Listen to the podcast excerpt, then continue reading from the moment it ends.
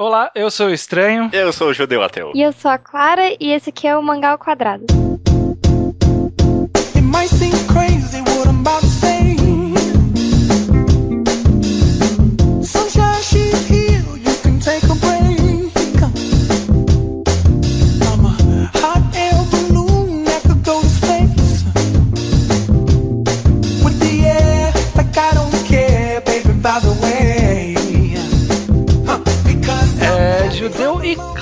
Estamos aqui para mais um Mangá ao Quadrado. Estamos? Estamos. E como é tradição, mais ou menos, pelo menos era tradição no Mangatologia, e agora eu migrei isso pro Mangá ao Quadrado, vamos encerrar com uma retrospectiva, veja só. Sim, sim. É isso, não tem nada pra comentar. Uma retrospectiva, o que aconteceu no ano, né? Exatamente. O nosso foco, obviamente, é mangás, então a gente vai falar um pouquinho dos encerramentos, das estreias desse ano, algumas notícias e vamos falar bastante do mercado nacional que teve bastante movimentação esse ano. Por isso que a Poxa. gente trouxe a Clara, nossa especialista em mercado nacional. Eu aqui tava querendo falar das eleições, da Copa. Não vai ter isso, não? Se você conseguir relacionar com os mangás, vai. Olha só, maravilha. É agora. Vamos começar então com os encerramentos. Vamos falar sobre o que 2014 encerrou, além da vida de muitos famosos, né? Porque 2014 foi ah, o fim de muita gente. Clara, você como nossa convidada em 2014, o que que você se despediu com um peso no coração, uma série que você deu adeus e vai sentir saudades? É, então, não foi exatamente uma despedida, porque eu tô acompanhando a, a versão aqui que tá saindo aqui no Brasil, né? Então eu ainda não li o final, mas eu fiquei muito triste com o final de Beelzebub, porque foi cancelado, né? É, foi, Eu- foi mais ou menos cancelado, sim.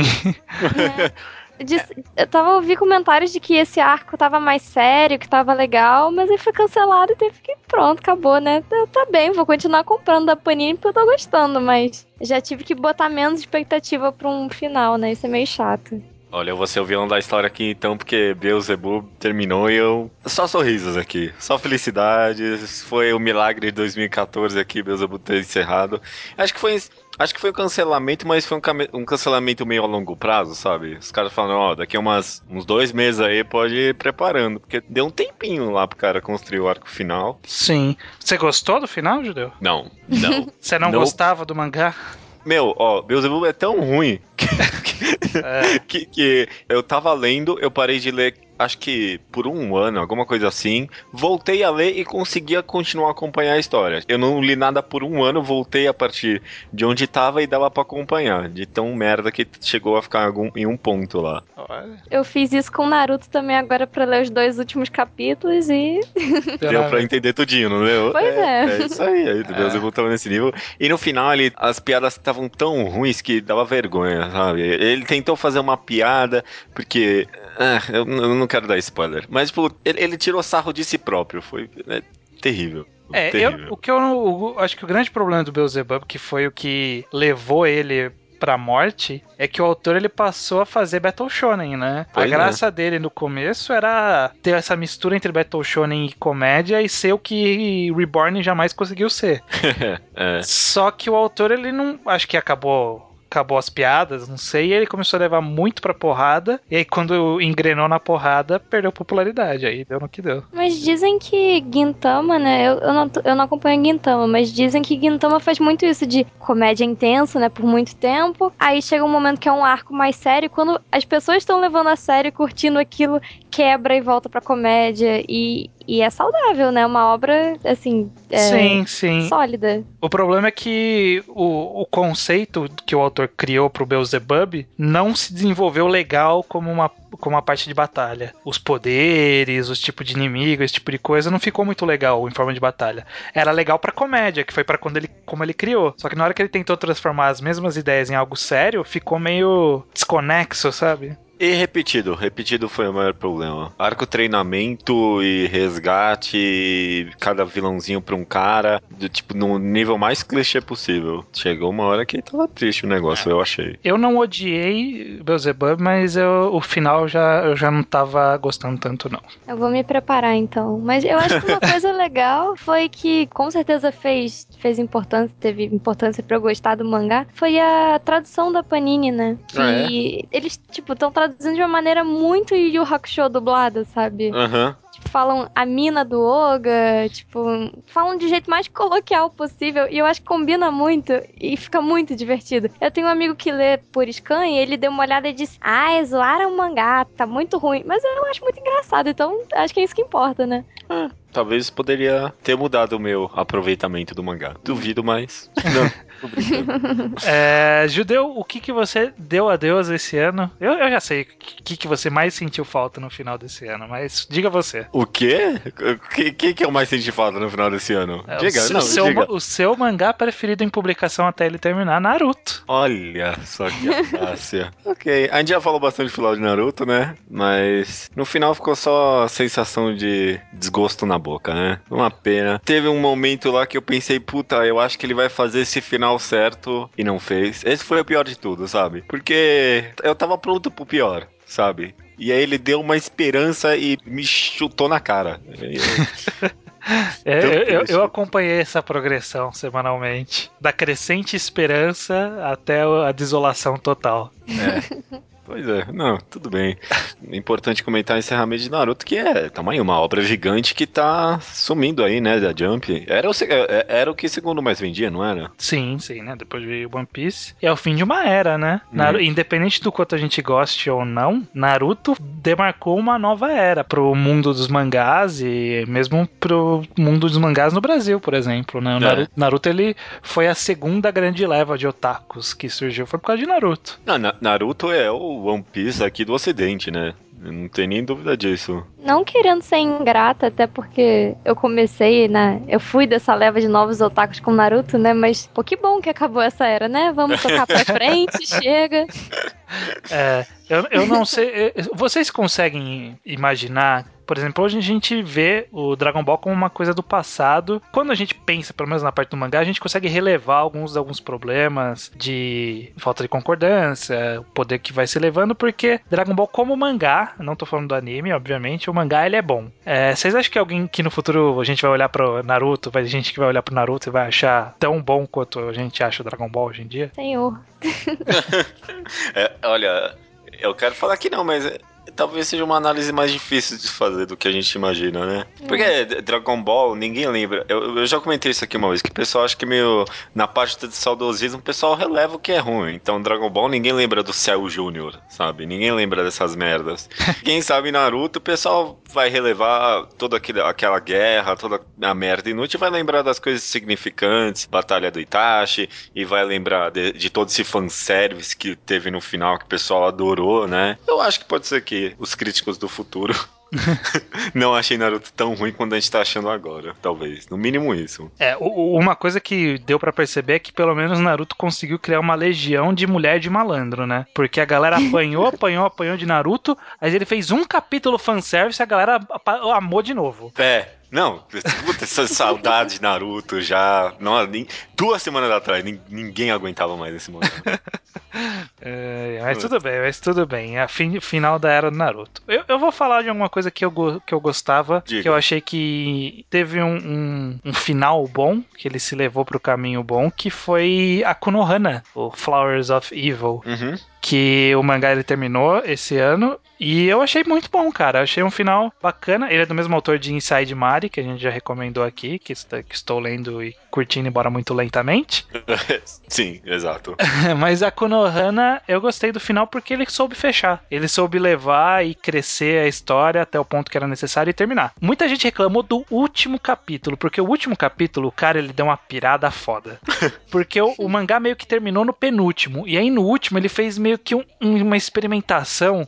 Eu não entendi. Eu não entendi. Mas eu considerei que a história acabou no penúltimo, então tá ótimo pra mim. Mas muita gente odiou. Tá seu comentário me lembrou comentários sobre o Kenichi, né? Que também acabou esse ano. Que é. O final é até a penúltima página. A última página estraga tudo. e eu tenho um amigo que ele lê e ele me sempre falava: Ah, lê, é muito bom. Aí eu, cara, não, não vou fazer isso com a minha vida. Aí quando ele acabou, ele me disse: Lê, mas não lê a última página. Eu só peço isso. Achei muito engraçado. Fiquei até curioso aqui, vou procurar a primeira página, a última página. Só a última página. É, não tenho vontade de ler agora também Kenichi, não. É, Parece. Não, não, obrigado. É, Encerrou, obrigado, né? Só isso. Beleza, que, que mais Ó. que terminou esse ano? Pode falar. Terminou esse ano aqui Foi um encerramento interessante de acompanhar, porque eu pelo menos acompanhei pelo Crunchyroll Mangás. Qual era o Katashi, né? Mangá que teve um one shot que todo mundo amou na época. Quando foi publicado ficou em dúvida e acabou se tornando essa obra bem curiosa. pra, não sei o que dizer muito bem depois daquele final, né? F- Terminou meio aberto, né? Com o Katashi. Parece que faltou coisa e pode ser que tenha faltado mesmo, né? Alguns capítulos. É, a impressão que deu é que ele terminou. Ele começou a levar a história de um jeito e quando parecia que tava, tava na hora de começar a resolver as coisas, elas apareciam como se já tivessem sido resolvidas. E eu, eu não vi a resolução. Por exemplo, eu nunca entendi a Kawaii no, no grupo deles e, tipo, nunca se trabalhou isso. Tipo, Nossa, eu odeio a Kawaii. é, então. Levantou-se a dúvida, tipo, meu, o que, que ela tá fazendo aqui? Qual é que é? E aí logo depois, tipo, ah não, ela é amiga da gente. Eu não vi essa conclusão chegando, sabe? Ficou Eu meio acho, estranho. mas eu, eu acho a, a presença da, da Kawaii interessante porque ela exatamente é um mangá muito realista, né? E é exatamente aquela pessoa que você não queria muito que estivesse perto de você, mas ela se incluiu no grupo e ninguém tem muito coragem de dizer pra pessoa ir embora. Tipo, todo mundo tem um amigo, entre aspas, meio assim, sabe? E eu olho pra Kawaii e eu fico, só vai embora, por favor. Eu, eu gosto que ela exista no negócio, mas eu odeio ela como pessoa. É. Mas você leu até o final, Koino Kadashi? Sim, eu, eu gostei muito, de verdade. Só que eu, me decepcionou um pouco, eu vou confessar isso. Porque eu esperava, que, assim, quando eu li a One Shot, eu pensei, nossa, é uma gracinha, dá pra fazer um romance muito profundo e maravilhoso com isso. Mas a autora resolveu insistir em ser drama. Ela Sim. não quis aprofundar um romance que poderia ser um dos melhores romances que eu teria lido na minha vida. Eu, eu, Mas tudo bem, né? Fiquei, A obra dela, ela faz o que ela quiser. fiquei de- bem decepcionado também na parte do romance com esse mangá. E aí eu senti que no final não ficou tão bem planejado o, o caminho do mangá, sabe? Teve algumas coisas que deu pra ver que ela plantou no começo e encerrou no final, que nem aqueles X na caras e tal. Mas parece que Uhum. tudo que levou pra isso acabou ficando meio vago pra mim. Principalmente depois que. Depois de uma parte específica lá. Mais ou menos na metade eu achei que ficou bem esquisito o mangá. Esquisito é a que palavra Eu mesmo. só me, me incomodei, assim, mesmo com, tipo, o último capítulo, porque as coisas aconteceram muito rápido, aquela. Tipo, não quero dar spoiler aqui pra ninguém, né? Uhum. Mas eu não sei se vocês vão entender, né? A decisão do. Do. Oh meu Deus. Shoyu, é. Shoyu, né? Ishida, não é? Ishida, né? Shoyu, não é não. É. Aí o, a decisão do Ishida, né? Eu fiquei meio. Ah, não queria que você fizesse isso. Vai lá, acho que você consegue. Mas aí não rola, né? Então foi um pouco é, desesperador ver que não ia acontecer. Mas foi, foi um ótimo mangá no, no conjunto, assim, né? Eu gostei muito, pelo menos. É, É. overall ele é muito bom. O final que Ah. ficou meio. É, podia ser um pouquinho diferente, mas eu acho que não chega a tornar o mangá ruim. Eu Apenas. diria que é um 9 muito merecido, assim. É, eu não colocaria tanto assim. Nove, é, eu não sei, eu, não, eu acho que eu ainda não dei nota, mas é, não sei se chega no 9 não. Eu tenho, eu tenho uns 9 bem queridos aqui. Eu não sei se Koino Kataji chega nele. é, Clara, o que mais que você viu encerrando e acha digno de comentário que terminou esse ano? Bem, em- pra mim, né, interessante mesmo, eu achei o final de Sankareia, né? Hum, Sim. Que é o meu guilty pleasure, né? Que eu tô comprando aqui pela Panini. Eu sei que não é lá grande coisa, mas eu acho a história fofinha. Eu nem gosto de zumbi, eu nem acompanho nada et, mas eu gosto de Sankareia. E por ter me agradado, eu, eu acho uma coisa importante. É algo totalmente fora do meu padrão de gosto e me, me, me atraiu. Então, tipo, eu, eu tenho um carinhozinho por ele. E eu fiquei muito feliz que ele não vai ser um negócio que vai ser enrolado, que ele teve um final pronto, tá lá, fechadinho. Eu não É. vou ter que ficar uma vida inteira comprando sem saber pra onde vai dar o negócio, sabe? pois é. Acho que é importante que a obra acabe em algum momento e com segurança. E foi o que aconteceu, né? Não foi um cancelamento nem nada. Esses mangás mensais, normalmente, eles, se, eles caminham mais facilmente para um final do que mangá semanal, né? Mangá semanal, parece que o autor vai se atropelando e vai fazendo história atrás de história, e quando vê, já tá nos 72 volumes de Naruto, sei lá. É. Durou 12 anos, né? Não sei quanto tempo durou essa porra aí. 15 anos durou Naruto, né? Ah, por Sei aí, lá quanto por aí. tempo. não sei. 15 anos. Quem durou muito e teve muito menos volumes é, é Evangelion, né? Alguém acompanhando isso aí? Olha, eu, eu li Evangelion pela JBC. Eu não, não tinha lido o mangá e eu acompanhei essa versão nova da JBC, mas ainda não peguei o volume 14 porque não chegou aqui em Jundiaí e eu não encomendei ainda. Eu não cheguei a acompanhar o mangá, não. Falam que tem uns twists da hora aí e tal, né? Mas, ok, terminou. É, esse fechando a era de duas eras atrás, né? É, o Evangelion perdeu o timing de, de encerramento. Momento, né? Podia ter encerrado alguns anos atrás, mas tudo bem, ter- terminou esse ano. Tanto demorou pra encerrar porque a gente anunciou o final no, no- na retrospectiva do ano passado. Sim, sim, eu vi também. Inclusive a gente falou que terminou junto com, com o antigo formato da Malhação, como dizia o Bosch. Eu acho que o legal do, do final do Evangelion, né, foi. é, representou bastante pra gente aqui, né? Que teve o lançamento mundial, que a JBC conseguiu lançar e a Viz não conseguiu, por exemplo. Ah, é. Foi um diferencial pra gente, né? Tá Nosso beleza. mercado, achei legal. Nossa, tomara que tenha mais disso aí. É, eles disseram da JBC que dá um trabalhão pra fazer esses lançamentos. Então eu acho bem difícil se tornar um padrão. Mas seria interessante que, que fosse mais comum, pelo menos, né? Um outro final que eu acho que eu achei era o meu. Não era nem Guilty Pleasure, era o meu hate reading de, é, semanal e que terminou esse ano foi Kuroko no Basket, que é o mangá que tá saindo no Brasil, fez sucesso por causa do anime, mas que ah, eu não, não consegui engolir, não consegui engolir. Na parte do final eu já tava querendo morrer e. Eu fiquei, pelo menos eu fiquei feliz que o autor ele foi digno bastante de encerrar na hora que era pra ele ter encerrado. Na hora que ele terminou tudo que ele tinha que terminar, ele não quis fazer uma, sei lá, Copa Mundial, É, que nem teve em iShield. que nem teve a Shield. Dizem que terminou meio com meio slam dunk, eu ouvi falar isso. Não, nada a ver. Nada a ver. Nada, a ver. Nada Ter- a ver. Terminou conclusivamente. Slandunk não termina conclusivamente, não. E é ruim até o final mesmo. Ah, não dá. Não dá, cara. Co- co- começa a, a entrar no. Você começa a afundar na areia movediça, cara, e não tem como você sair mais. Você consegue ficar estagnado com, com a cabeça pra fora da areia movediça, mas tirar o corpo você não vai conseguir mais. Nunca mais. Eater Not terminou esse ano também. Não tenho nada a comentar sobre isso. é, tá ok, o mangá veio. Até o pessoal que perguntou nos e-mails outros dias o que, que eu acho. É, ve- veio e ficou. O cara deve ter ganho uns bons bocados até com isso, né? Deve ter ganhado uma graninha aí. É, claro, eu sei que você é uma fãzaça de Claymore, né? Olha, se tem uma coisa que eu não consegui acompanhar é Claymore. eu lembro que saía, acho que era trimestral no início, né, quando a Panini trouxe. E eu, eu li o volume, aí continuei. Quando chegou no 8, eu, eu já tava com. Eu já não tinha mais a mínima ideia do que tava acontecendo. Aí eu acumulei do 8 até o 11. Aí eu fui tentar fazer uma maratona do 8 ao 11, eu não tava entendendo nada. Eu, cara, eu vou parar, não tem como. Eu ficar comprando um negócio que eu não tô conseguindo ler e não tô nem entendendo quando eu paro pra ler, não vale a pena. O grande problema é que todas as meninas são loiras, de, de olho claro e tem a mesma pele, o mesmo formato, só muda o formato do cabelo. E aí, pra você lembrar, associar cabelo a nome é muito difícil. Não, tem umas muito feias. Eu, eu diferenciava. Tinha umas assim, caramba. É, tinha uma ou outra que você falava: olha, essa aqui é alguém especial. Tereza do Sorriso Enigmático, olha que nome impactante. Mas ah, é só. Tereza, melhor coisa. Mas é, mas eu, eu, eu li Claymore, eu leio pelo Panini, ainda compro, mas eu parei de ler alguns volumes atrás, estava esperando terminar pra eu poder ler de uma tomada só, porque eu tava nessa daí também. De eu já não, não tinha certeza do que tava acontecendo, de onde eu tinha parado, pra onde a Aham. história tava indo, então acho que eu vou esperar terminar aqui e eu poder maratonar até o final. Antes, obviamente, da- dando uma lida na Wikia pra eu lembrar quem é quem. Na época eu, eu nem tinha My Anime List, essas coisas, então eu realmente tinha que saber o volume que eu tinha parado de ler de cabeça. Aí eu pegava o volume pra reler, aí eu não lembrava nada daquilo, aí eu li o anterior também, não lembrava de nada, e a cronologia ficava completamente maluca na minha cabeça, porque as coisas do volume anterior eu li, do volume seguinte eu li antes do anterior, aí eu me perdi toda. É. Mas isso é falha minha, o mangá deve ser muito bom, dizem que é muito bom.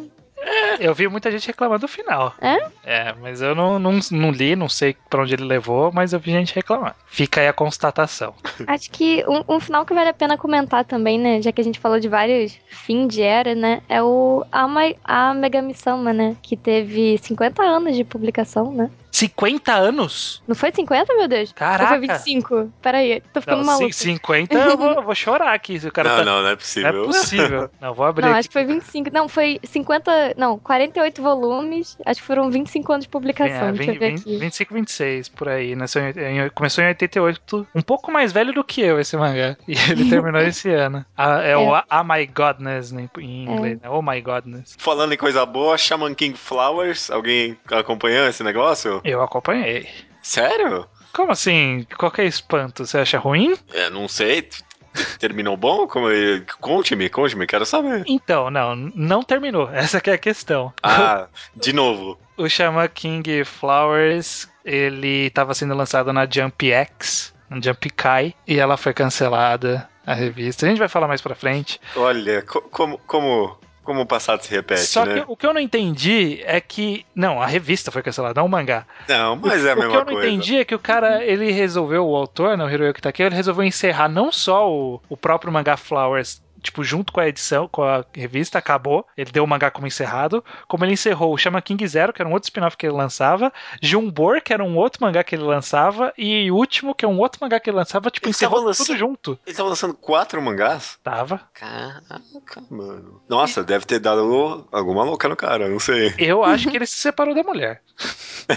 o, o Take, ele tem alguns. Ele não é muito emocionalmente estável, até onde eu sei. É, então. E aí, tipo, ele encerrou tudo. Aí eu chamo King Tipo, tá no meio de uma saga. E aí terminou, sabe? Tipo, simplesmente parou. Acho que uma coisa que dá pra falar do, do Shaman King Flowers, assim, não, não que tenha muito a ver com encerramento, mas uma coisa legal que aconteceu de Shaman King esse ano foi que na edição de, acho que abril ou março da Jump Kai, que era uma capa do Shaman King Flowers, veio de brinde, né, o, o primeiro e único artbook de Shaman King. Não era nada fantástico, oh meu Deus, que artbook perfeito, mas foi, foi o primeiro, né, e a arte dele é muito legal, então, pros colecionadores aí que tiverem interesse, Aí, meu, acho, Existe acho, que, agora. acho que tava encalhado, né? Porque pra dar de brinde. Não, foi, foi lançado, foi Ah. feito pra revista. Ah, que interessante. É.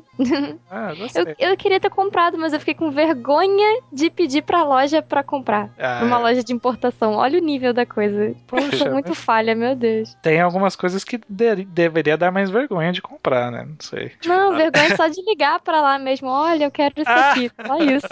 Ai, meu Deus. Ó, vamos, vamos só citar mais rapidinho algum que vocês queiram citar. Eu não sei vocês, mas eu queria citar rapidamente que Kamino Shizuko, o Drops of God, né? Que é aquele mangá Ah, de vinho, ele encerrou. E ele é aqueles mangás que tem uma data pra terminar, porque ele tinha o objetivo de identificar 12 vinhos, os 12 apóstolos. E então ele já tinha tava caminhando pra terminar fazia tempo. Mas ele é longo demais e eu jamais vou ler ele completo porque ele foi cancelado nos Estados Unidos com cinco volumes e nunca mais vai voltar. Ah, eu achava que só tava demorando muito pra lançar os volumes, mas não, foi cancelado mesmo. Não, eles lançaram quatro volumes, que na verdade eram dois em um, né? Então quatro volumes são oito do Japão. E aí eu acho que não tava vendendo, e eles, tipo, lançaram, em vez de lançar o quinto volume, que seria o 9 e o 10, eles lançaram um, tipo, Drops of God, The New World. Que é quando eles foram pros Estados Unidos na- no mangá, só que, tipo, é lá na frente. E eles lançaram pra tentar ver se pegava o público, sabe? Tipo, Sim, pra se os Estados Unidos se identificavam. Ó, pelo jeito não conseguiu, né? Porque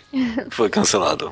Nunca mais saiu, acho que não vai voltar jamais. Uma pena. Clara, você tem mais alguma coisa que você quer falar rapidamente antes da gente passar para a próxima parte? É, que seria legal falar do final de Rosário to Vampire 2, né? O Sora no Toshimono e Tiger and Bunny, porque os três saíam aqui no. É, dois deles ainda saem, né? Aqui no Brasil. E estão chegando. O Rosário no Vampire JBC concluiu esse ano. O Sora no Toshimono tá, acho que no 18 aqui no Brasil. Faltam só mais dois. E o Tiger and Bunny eu acho que tá no 6. Então, se for concluir no 8 ou algo assim, também tá perto de acabar. Eu acho legal que abre espaço pra ver coisas novas, né? Tanto da JBC quanto da Panini. E uma delas poderia ser muito bem Tokyo Ghoul, né? Que também concluiu esse ano com 14 volumes. Teve o anime agora, muita gente gostou. Então, tipo, teve sua popularidade aqui já. Nossa, acho foi, seria foi uma sensação na internet Tokyo Ghoul. Uhum. Nossa, é, eu tava vendo alguma coisa que era melhores encerramentos, alguma eu, eu tava pro- pesquisando coisa pra colocar na pauta e eu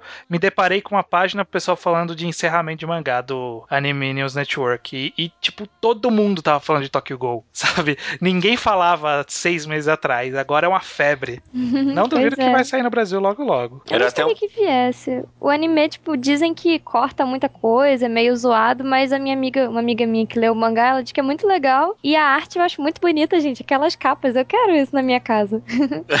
Só por causa das capas. E tá sendo um dos mais vendidos no Japão, né? É, Em 2014 foi o quarto mais vendido, o mangá. É. Não sabia, não. Ele deu um bust de venda por causa do, do, do anime, né? Que fez sucesso. Sim, ele deu aquele, aquele efeito de anime que acontece de vez em quando, né? Aconteceu com Kuroko, aconteceu com Aono Shingeki. Exorcist, Shingeki no Kyojin, Haikyuu um pouquinho. IQ, Aham. que é o terceiro mais vendido esse ano, aliás. E aí teve o Tokyo Ghoul que, nossa, veio com uma força que eu não esperava. Não li ainda. Se sair Uhum. Era- Brasil, eu vou comprar. Era um mangá que eu lia, gostava, aí ficou popular eu parei de ler. Ah, Não sério? preciso mais. Não, eu, eu li são os dois primeiros volumes bem antes de ter o anime. E eu achei interessante e fiquei de ler mais. Aí agora que ficou popular eu não vou começar a ler, não.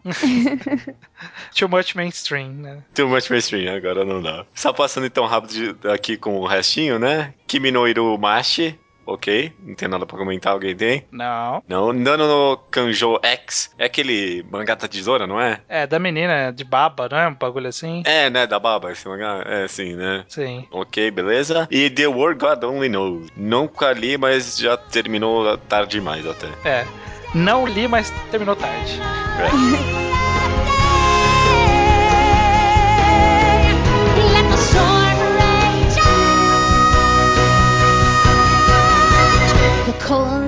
bothered me anyway.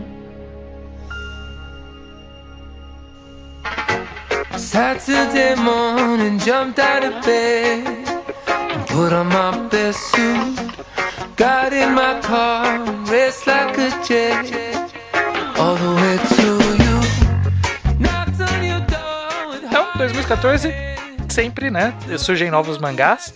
Esse ano, especialmente, eu achei que teve pouca coisa até de estreia, né? Teve nos anos anteriores, em retrospectiva, a gente sempre tinha bastante coisa pra comentar. Esse ano eu achei que teve pouca coisa relevante. É, claro, o que, que você começou. O que, que começou a sair agora em 2014 que você acha relevante de ser citado? Olha, desses da nossa lista, eu, eu não vi nenhum. eu, tipo, eu achei interessante a ideia do Boku Hero Academia, o Hinomaru Zumo, mas eu ainda não li nenhum dos dois, porque tem muito pouco capítulo. E eu não gosto de, ah, faz uma maratoninha de duas horas, chega nos capítulos atuais e não tem mais o que fazer. E depois ficar acompanhando um a um, eu acho um saco. Diz você estranho que Boku no Hero tá legalzinho, é? É, o pessoal gosta bastante, ele tá fazendo sucesso no Japão. Não sei por que, que tá fazendo tanto sucesso assim, acho que a galera ficou órfã mesmo de Naruto. Aham. Mas eu achei ok, não tô achando espetacular, tô achando ok. O Hinomaru Zumo, que é, também é da Jump, eu tô achando mais interessante, o pouco que eu li. Ele é mangá de esporte de sumo e ele tem uma abordagem. Assim, o foda de mangá de esporte, o complicado pra você fazer um mangá bom, é você fazer algo diferente do que já foi feito. Porque já foi feito muita coisa de, man- de mangá de esporte. Sim. E, tipo, o caminho básico todo mundo já trilhou, sabe? Tipo, fazer o underdog, várias coisas já foram feitas. E do Hinomaru Zumo eu achei que teve uma abordagem legal, que é de um cara que ele foi fodão pra caramba quando ele tinha, sei lá, 10, 12 anos lá no middle school. Sim. E aí ele sumiu por muito tempo e a gente ainda não sabe por que, que ele sumiu. E agora que ele tá voltando a participar. E a história, ele é o protagonista. Então, tipo, ele é fodão, só que ele tava longe, só algumas pessoas lembram dele. E qual é que é dessa história. Por isso que eu tô achando interessante, porque tá um mistério, tá uma coisa legal e, e as lutas são bacanas também. Então, Ouvi dizer que o Hinomaru Zumo, ele lida também com isso do preconceito, né? Com o sumo por parte dos jovens, tal, Sim. no Japão atualmente. Isso, isso é muito legal, né, de botar no mangá. Esporte Uhum. normalmente é sempre um negócio de, ah, isso aqui é maravilhoso, é um grande esporte, e bota sempre como uma coisa muito positiva e muita Sim. gente é, participando daquilo e querendo ser incrível naquilo. E esse bota também os lados de vergonha, não sei o que eu tô fazendo aqui, essas coisas, o, né? o cara falando, pô, por que, que tenho que usar essa fralda aqui? Coisa desconfortável, ficar tochando na bunda. Ele fala isso mesmo. É, então, ainda tá meio fraco de vendas, então a popularidade na revista tá bom, mas as vendas estão fracas. Se aumentar as vendas, eu, eu não tenho dúvida de que ele pode ser um daqueles mangás que dá uma revivida em algum esporte, sabe? Que nem foi Slandunk com basquete, Ricardo no Go com Go. É, eu acho que Agora Sumo vai voltar no Japão. eu não sei, cara, porque o sumo não tá tão forte, né? Tanto que eles falam no mangá que tem uma classificação lá no sumo que, tipo, o cara. Tem três caras caras que são os mais fodões, que eles têm os nomes específicos lá, do mundo inteiro. E antigamente no Japão, sempre os três eram do Japão. Hoje em dia só tem um cara que é do Japão. Então, é, fica aquela coisa de tipo, vamos resgatar o nosso orgulho aí, sabe? Eu sei que tem o, Yo- o Yo- Yoamushi Pedal também, né? é, fez com que muita bicicleta vendesse no Japão tal, na, é, na época tava saindo o anime, né? Sim. Não sei se ainda tá saindo. Eu Acho lembro do tá. Diogo fazendo um vídeo sobre isso. Tipo, caramba, gente, olha a quantidade de bicicleta que estão comprando. Sim, pois é. Também teve. Já que a gente tá falando da Jump, só de passagem aí, vai rapidinho também saiu. Logo após esse começo de Naruto foi anunciado, né? Aquele mangá do Obata agora, com um novato sobre advogados, parece, né? Não sei. Ga- Gakyo Houtei, não é? Aham, acho que já estreou, a gente não teve scan, né? Não foi isso? Acho que tem um capítulo, mas tá meio difícil de achar. É só pra comentar, só pra constar. Existe, quem, quem sabe o que o futuro nos aguarda. E você, Judeu, o que, que teve de estreia esse ano que você achou, assim, digno de nota? É, eu já sei o que você quer, espere que eu fale aqui. É, não- não- eu, vou, falar mesmo de Fairy Tail Zero. O Mashima esse ano, ele resolveu ser um cara completamente, ins- completamente insano, né? Porque se o cara de Shaman King tava publicando quatro, o Mashima sozinho tá fazendo uma revista, né? Aí tem- tem agora a Magazine Fairy Tail, que lança três mangás dele e mais uns one-shots. Então, parabéns pro cara, porque, caralho, é muita coisa pra desenhar. E Tail Zero eu achei honestamente bom. Eu não tô achando o Fairy Tail tão ruim assim ultimamente, na verdade. Eu acho que é a mesma merda de sempre, mas ele tá sendo mais honesto em relação à ruidade dele. Agora as coisas estão se revelando um pouco, então tá dando interesse de ler. Você tá lendo Tail semanalmente? Estou, estou. Tá legalzinho, vai. Não, não tá legalzinho? Um pouco. Você quer que eu parte seu coração?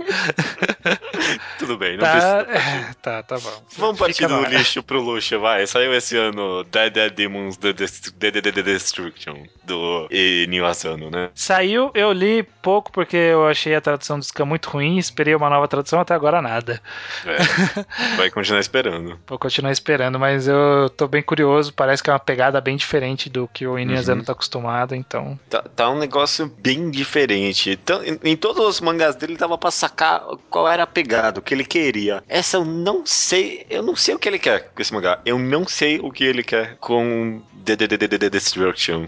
Vamos Uhum. ver, vamos ver. Quem sabe ano que vem a gente comente com mais gosto esse mangá. É, ele tá em pausa, vamos ver quando ele volta, né? Ah, tá, eu não sabia. Eu fiquei tão feliz que o judeu puxou esse assunto porque eu não queria me arriscar a falar esse nome. Dead Dead Demons... Eu realmente tenho interesse nesse mangá, mas ai, gente. É.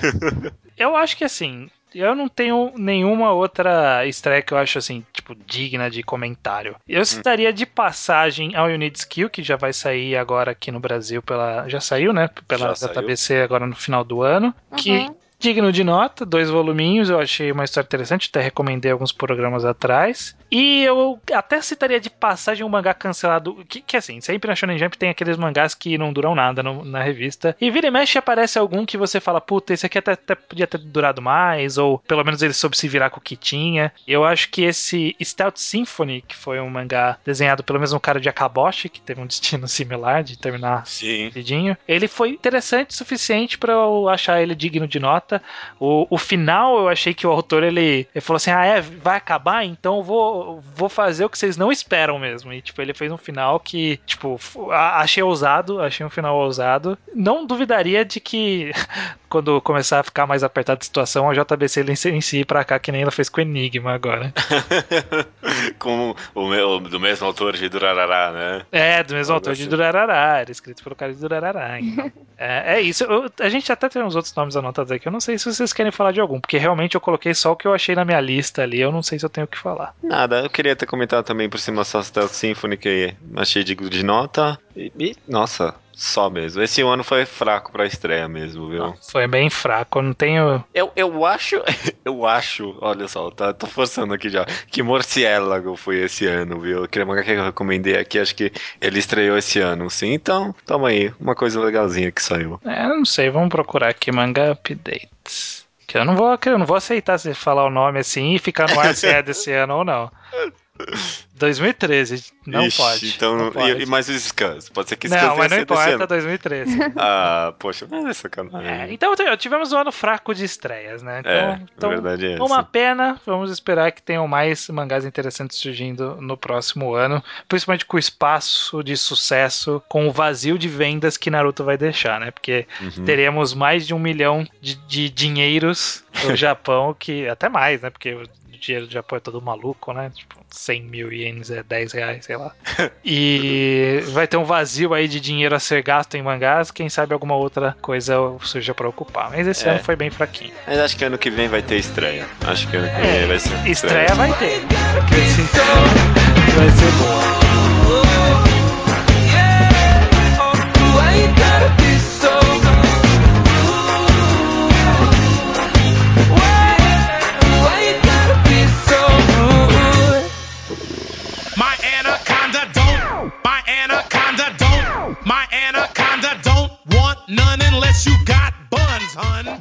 Notícias, vamos ver. O que, que teve de relevante no Brasil e no mundo, e, e, na verdade no mundo dos mangás? É, eu queria citar primeiramente que a gente teve o estabelecimento de dois serviços de mangás online disponibilizados de graça ou por assinatura, né? Uhum. Crunchyroll Mangá, ele já é, eu acho que ele é mais antigo, mas ele cresceu de verdade ao longo desse ano, ele trouxe muitos títulos. Uhum. E teve também o lançamento do Comic Walker para celular, que tem vários títulos interessantes também de graça. Nesse não, não tem assinatura. É, vocês estão acompanhando alguma coisa pelo Crunchyroll Mangá? O que, que vocês estão achando de experiência? Clara, você lê alguma coisa no Crunchyroll Mangá? Ah, eu, eu sou a herege do grupo. Eu ainda não, não assumi isso na minha vida, mas eu pretendo 2015 assinar assim.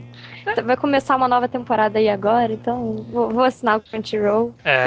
Mas dos mangás você não lê Mas nem o. sinceramente, pra mim, dessas coisas eu não, não pego nada. Oi? o- É porque o Crunchyroll Mangá dá pra você ler o último capítulo de graça, você não precisa assinar. Muitos mangás eu estou acompanhando por lá, por exemplo, é, Inside Mari, Spirit Circle, Nanatsu no Taizai, eu de vez em quando eu pego por lá, Shingeki no Kyojin eu sempre leio por lá. Caramba, tô lendo outras coisas também. A Jin eu leio de lá. Nossa, a Ginha eu parei de ler. Mas eu leio muita coisa por lá também. Acho curioso comentar esse estabelecimento dele, porque a, a retrospectiva existe já tem uns bons anos, né? E dá pra ver a gente lá no começo comentando, poxa, já tá na hora dos caras começarem alguma coisa. Aí no ano seguinte a gente comenta, nossa, acho que é, tá vindo, tá vindo, né? Ano passado a gente comentou já do Crunchyroll Mangá, que os caras fizeram funcionar e esse ano já tá bem estabelecido e eu uso de verdade, sabe? Eu acompanho também The Music of Mary, Spirit Circle. The Music of Mary. The Music of Mary, não. Inside Mari. É o nome é o mesmo. É, então, Koe no Katashi eu li de lá também. O que pode ser ruim pra algumas pessoas, pra mim pelo menos é, é que acompanhar o capítulo, assim, toda vez que sai, eu acabo perdendo o feeling da coisa. Eu normalmente espero a obra acabar e leio tudo de uma vez. Então, no geral, eu tô sempre lendo alguma coisa, é, as coisas acompanhando na banca e de ler online mesmo só quando acaba. Então, pra mim, esses, esses serviços não, não tem muito, muito peso mesmo. Entendi. Entendi. Entendi. É, é su- é opção, cada um tem a sua, seu modo de leitura. Pra mim tá funcionando, tô gostando bastante. É, Estou é. feliz que se estabeleceu e espero que sirva de modelo para novas iniciativas desse gênero. Tomara, eu também espero. Eu acho que esse ano a gente teve três perdas relevantes no, Uhum. em termos de antologias, no quais saíam diversos mangás. Teve a já citada Jump Kai, né? Jump X, que foi a casa de Prophecy, saiu por lá. O Ah, é? Chama King, o Flower saía por lá. Teve alguns outros mangás também, eu não li muita coisa da- dessa revista. Mas também perdemos a Ike, judeu ateu. Eu sei, eu sei o quanto você sofre com o fim da Ike. É aquele negócio, né? Ninguém. A gente não acompanha a revista, né? Então, lá, ai meu Deus, acabou aí, que, que pena, né? É, é, mas é, é, é um pouco triste mesmo, porque se você der uma olhada, vários mangás que você gosta possivelmente saíram de lá. Poxa, Bokurano saiu lá e Dororedoro, né? Principalmente- tava saindo lá. Tava saindo, que bom que a autora não fez a mesma coisa de- do cara de Shaman King, né? Ah, acabou a revista, eu vou acabar o mangá também, então, não quero mais. Eu já mudou, o Dororedor já passou pra outra revista e tá lançando de novo. E é, esse é, é um mangá que tá caminhando pro fim. Ano que vem acho que a gente vai falar do encerramento dele. É, o outro mangá que tava na, na Ike que foi transferido foi o Sunny, do Taiyo Matsumoto. que eu li um volume e gostei muito, muito, muito mesmo. Eu queria comprar a versão americana, mas tá cara. Pois é, pois é, tá sim. Tá difícil Também queria. pra comprar, mas é uma pena que terminou aí, que te- teve vários mangás interessantes que saíram nela. E outra revista que veio a falecer este ano foi a Mangá Erotic Zef, que a gente citou algumas alguns mangás que saíram nele ao longo de nossa vida de podcast, por exemplo, Lich Hikari Club, Brad Harley Nobasha, que mais, judeu? É, vários mangás do, daquele ator que você odeia, mas eu acho interessante. O Shintaro Kago saíram na mangá Shintaro Erotic Kago.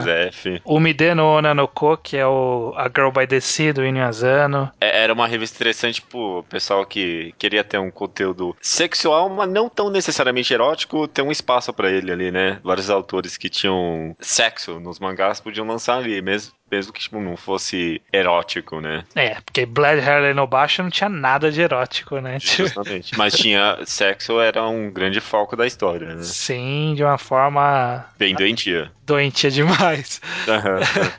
É, mas é uma pena, outro, outro encerramento que a gente teve esse ano que vamos ver, né, se, se outros mangás bons vão seguir essa linha.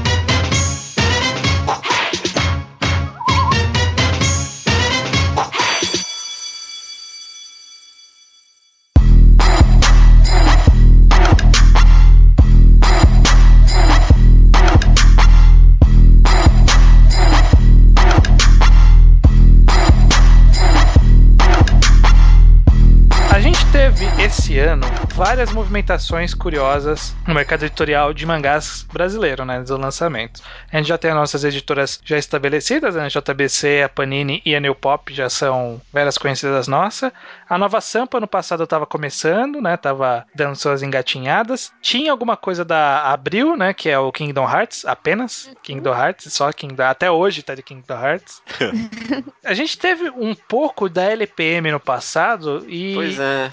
É, há dois anos atrás eles lançaram Solanin e Aventuras de Menino.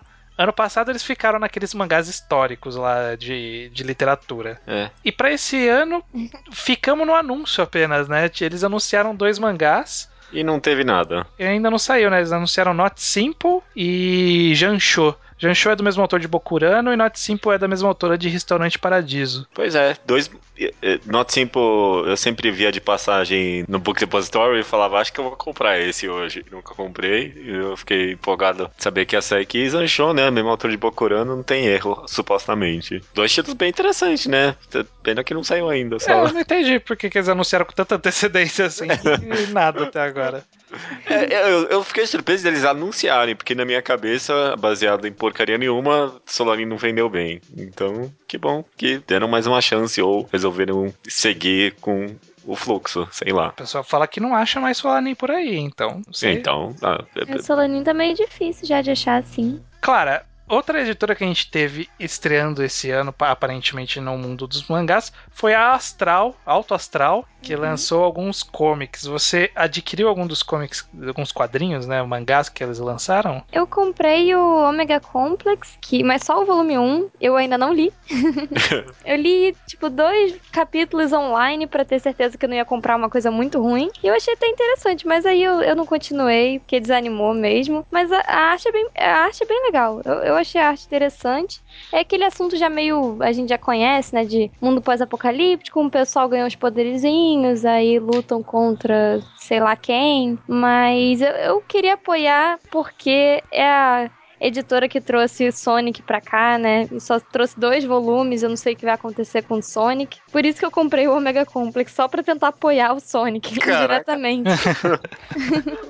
Teve o Anomal, né? Que foi. Eu achei legal que ela não simplesmente trouxe trouxe um título de mangá aleatório, né? Foi, foi. Pensou em gêneros também, né? Porque o Omega Complex é bem. Apesar do traço ser mais interessante, é é uma história bem batidinha, né? O Anomal, ele, pelo que eu vi, ele é mais diferentão tal. E o Meninas Perfeitas, ele é, sei lá, eti, acho que é, acho que é hentai mesmo, né? Nem eti. Esse Omega Complex nem é japonês, né? Ele é, Ele é francês. é adaptação. Ah, então não vale nada mesmo. É, esse Anomal é daquele game mangá que a gente tem um Ah, histórico tá. animadão do Game Mangá. É, então, é, tá, ok. Eu tenho que ler um, post do Geabo que faz review desse, desse anormal, porque eu achei a capa interessante. Eu olhei assim, eu fiquei curiosa. Eu pensei, poxa, eu até poderia comprar, né? Mas aí eu lembrei do Game Mangá e não comprei. Fez bem, fez bem. V- vamos, vamos então pegar essas editoras mais populares agora do Brasil, que a Nova Sampa adentrou essas, esse mundo Ah, é? mais popular, em teoria, né? Tá. Ok. Bom, teve uma palestra no Ressaca Friends com quatro editoras de mangás e a Nova Sampa tava lá. Ah, tá. Uhum.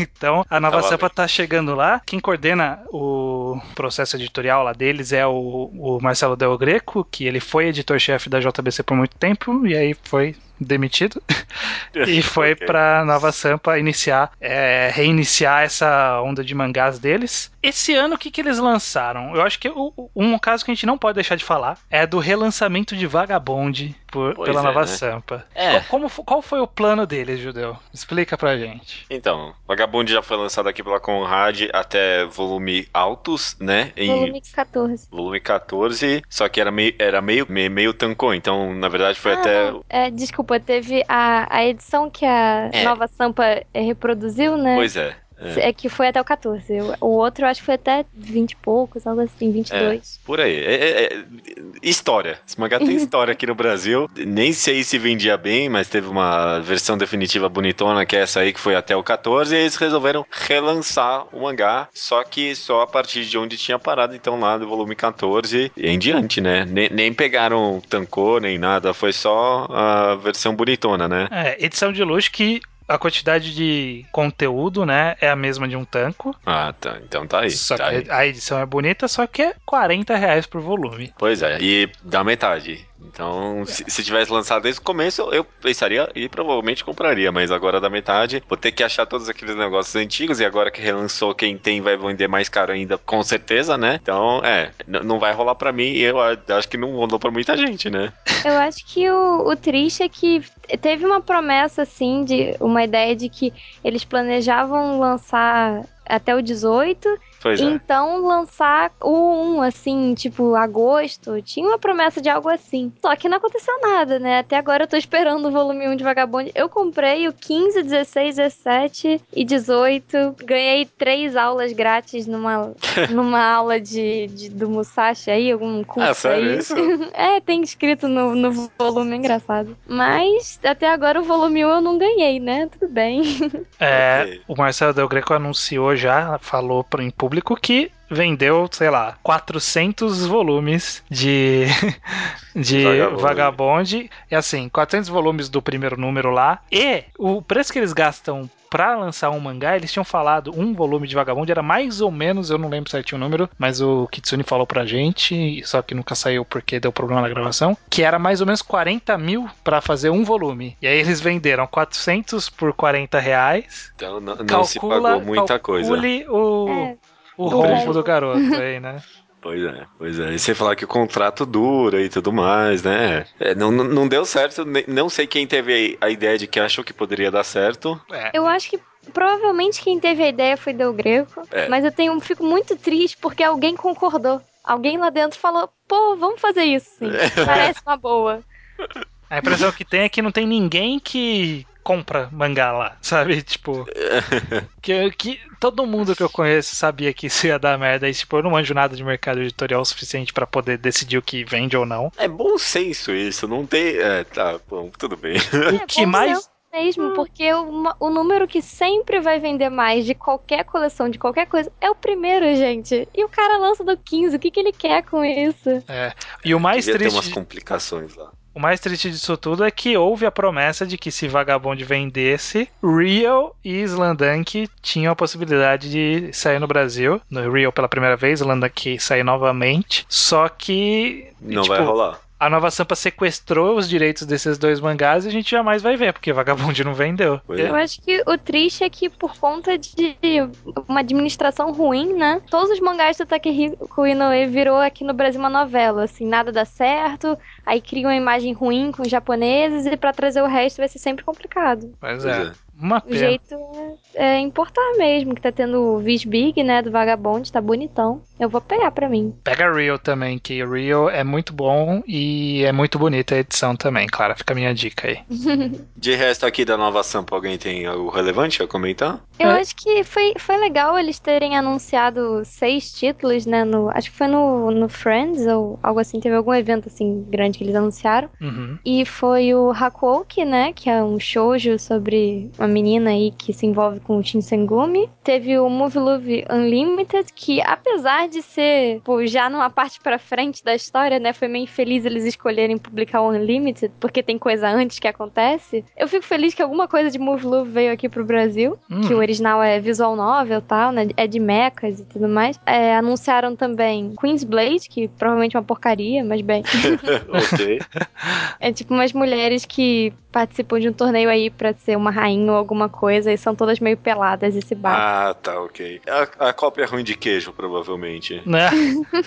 Acho que é mais antigo. É mais antigo que Não queijo importa. não quer dizer que é bom, é. Tá certo. Teve Down Tsumetaite, que é um, é um mangá, tipo, meio shoujo, assim. Acho que dá pra... É, shoujo, shoujo. Que o garoto, ele pega uma doença e ganha meio que uns poderes, assim. Uma coisa meio... Tentando ser meio zumbi, meio, meio suspense. Mas, sinceramente, eu li o volume... Eu comprei o volume 1 pra dar uma moral pra Nova Sampa. Mas eu achei tão desinteressante. Você sabe Ah, quando você é. termina e você só respira assim, tipo, caramba, podia ser minimamente bom, mas nem isso. Ah, Ele não é pena. ruim nem é bom, é só mais ou menos. Que pena, cara. Eu tava vendo as capas, eu, eu tava só esperando juntar uns volumes pra eu comprar, porque como não vai chegar aqui mesmo, né? Porque aqui não tá chegando nada, eu tenho que comprar pela internet quando acumula bastante pra o frete não ficar caro. Tava só esperando isso daí sair uns dois, três volumes, não me desanima assim, cara. Pô. Eu vou ler o, provavelmente o segundo volume, aí eu te falo se vale a pena Ah. continuar. Esquece, cara, não vale a pena.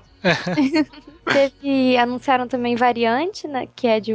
Pelo que eu vi, é uma menina que, tipo Witchblade, né? Que ganha os poderes no braço, aí fica bizarro o braço. Deve ter alguma lutinha com isso também. Esse eu tô querendo ver, o, o Variante. O Hakuou que eu também vou ver. O Move Love eu não sei, porque eu não li outros mangás antes desse. O Koroshia-san, pelo que eu vi, ele é um Yonkoma. Isso É. eu achei legal. Que é sobre um assassino de aluguel, né? É Uhum. Só que, pelo que eu vi, não tem é, não é comédia, não é uma das tags dele no mangá Updates. E eu gosto de Yonkoma pra comédia. Eu fiquei um pouco preocupada, mas. Essa, eu fiquei curioso agora, porque eu nunca eu não vi que, tinha com- que não tinha comédia, não. Eu não sei como Yonkoma vive sem comédia, mas Não é? fica Eu essa provavelmente dúvida. vou comprar pra dar uma olhada e pra dar uma moral pra Nova Sampa, porque eu quero mais vagabonde, pelo amor de Deus.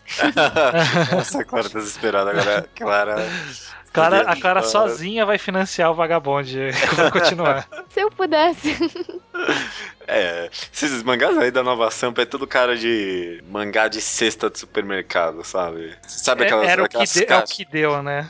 É, sabe aquelas caixas de supermercado que tem um monte de DVD que ninguém compra? E tá lá, tipo, sei lá, esqueceram de mim três e essas merdas de sessão da tarde. Tipo isso, sabe? Uhum. Tem isso pra mangá e a Nova Samba pegou o título só dali. Menos Vagabond que pegou na sessão bonitinha ali. É, menos vagabonde que eles venderam a alma pra tentar. Eu, eu acho que eles fizeram pra tentar ter uma moral com os japoneses, não sei. É, porque ele pegou os direitos da Conrad, aparentemente, né? Não sei. Uhum. É, tem, tem, tem história isso, pelo jeito. Eu acho É. que a Nova Sampa poderia ter se dado muito bem se, ti- tipo. Não, que- eu achei que eles até se escolheram alguns títulos bons, né? Tipo, Old Boy e, e o Começo. TTGL, né? Pena que TTGL não tá saindo mais, não sei o que aconteceu com aquilo.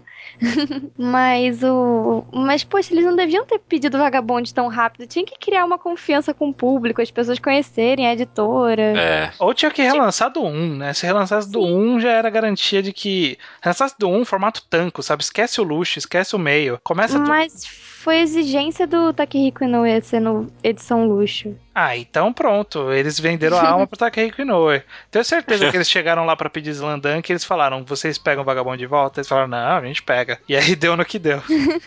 Deve ter sido isso. Uma pena, uma pena. Eles também lançaram esse ano Drifters, mas eu não quero comentar porque eu acho Drifters uma porcaria. É, vamos pra New Pop, a terceira editora mai- maior, talvez, não sei. Mais maior. Só nessa ordem aí. É, O que, que a gente teve que você gostou esse ano da New Pop, Clara? Eu sinceramente achei que a New Pop mandou muito bem esse ano, porque trouxe títulos que, ao mesmo tempo que traz coisas que tem muito apelo mainstream, né? Tipo Street Fighter e, e K-On, né? Uhum. Trouxeram o. fizeram o Helena, né? Do pessoal do Studio Seasons, né? Aqui do Brasil, isso é legal. Muito legal, inclusive. Achei o tratamento gráfico muito legal e o mangá tá interessante. Eu ainda não terminei de ler, mas está interessante. Hum, Trouxeram muitas coisas diferentes, né? Não, nenhum título tem aquela mesma cara, né?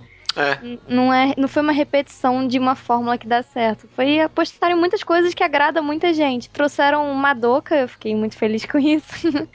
É. É, trouxeram as mangas da Yo, que, meu Deus do céu, por favor, venda rios, faça rios de dinheiro pra New Pop pra eles trazerem o Tsubata. Nossa, É. é. Não, acho que. Eu falei que acho que vai vir, mas não sei não se tá vendendo bem as Magayo daí ou não. Mas é, também torço para o Tsubata vir por eles, né? Se o Tsubata vier, vai ser tipo, nossa senhora. ano que vem eu vou só falar de Tsubata, vai ser a única coisa que eu vou falar.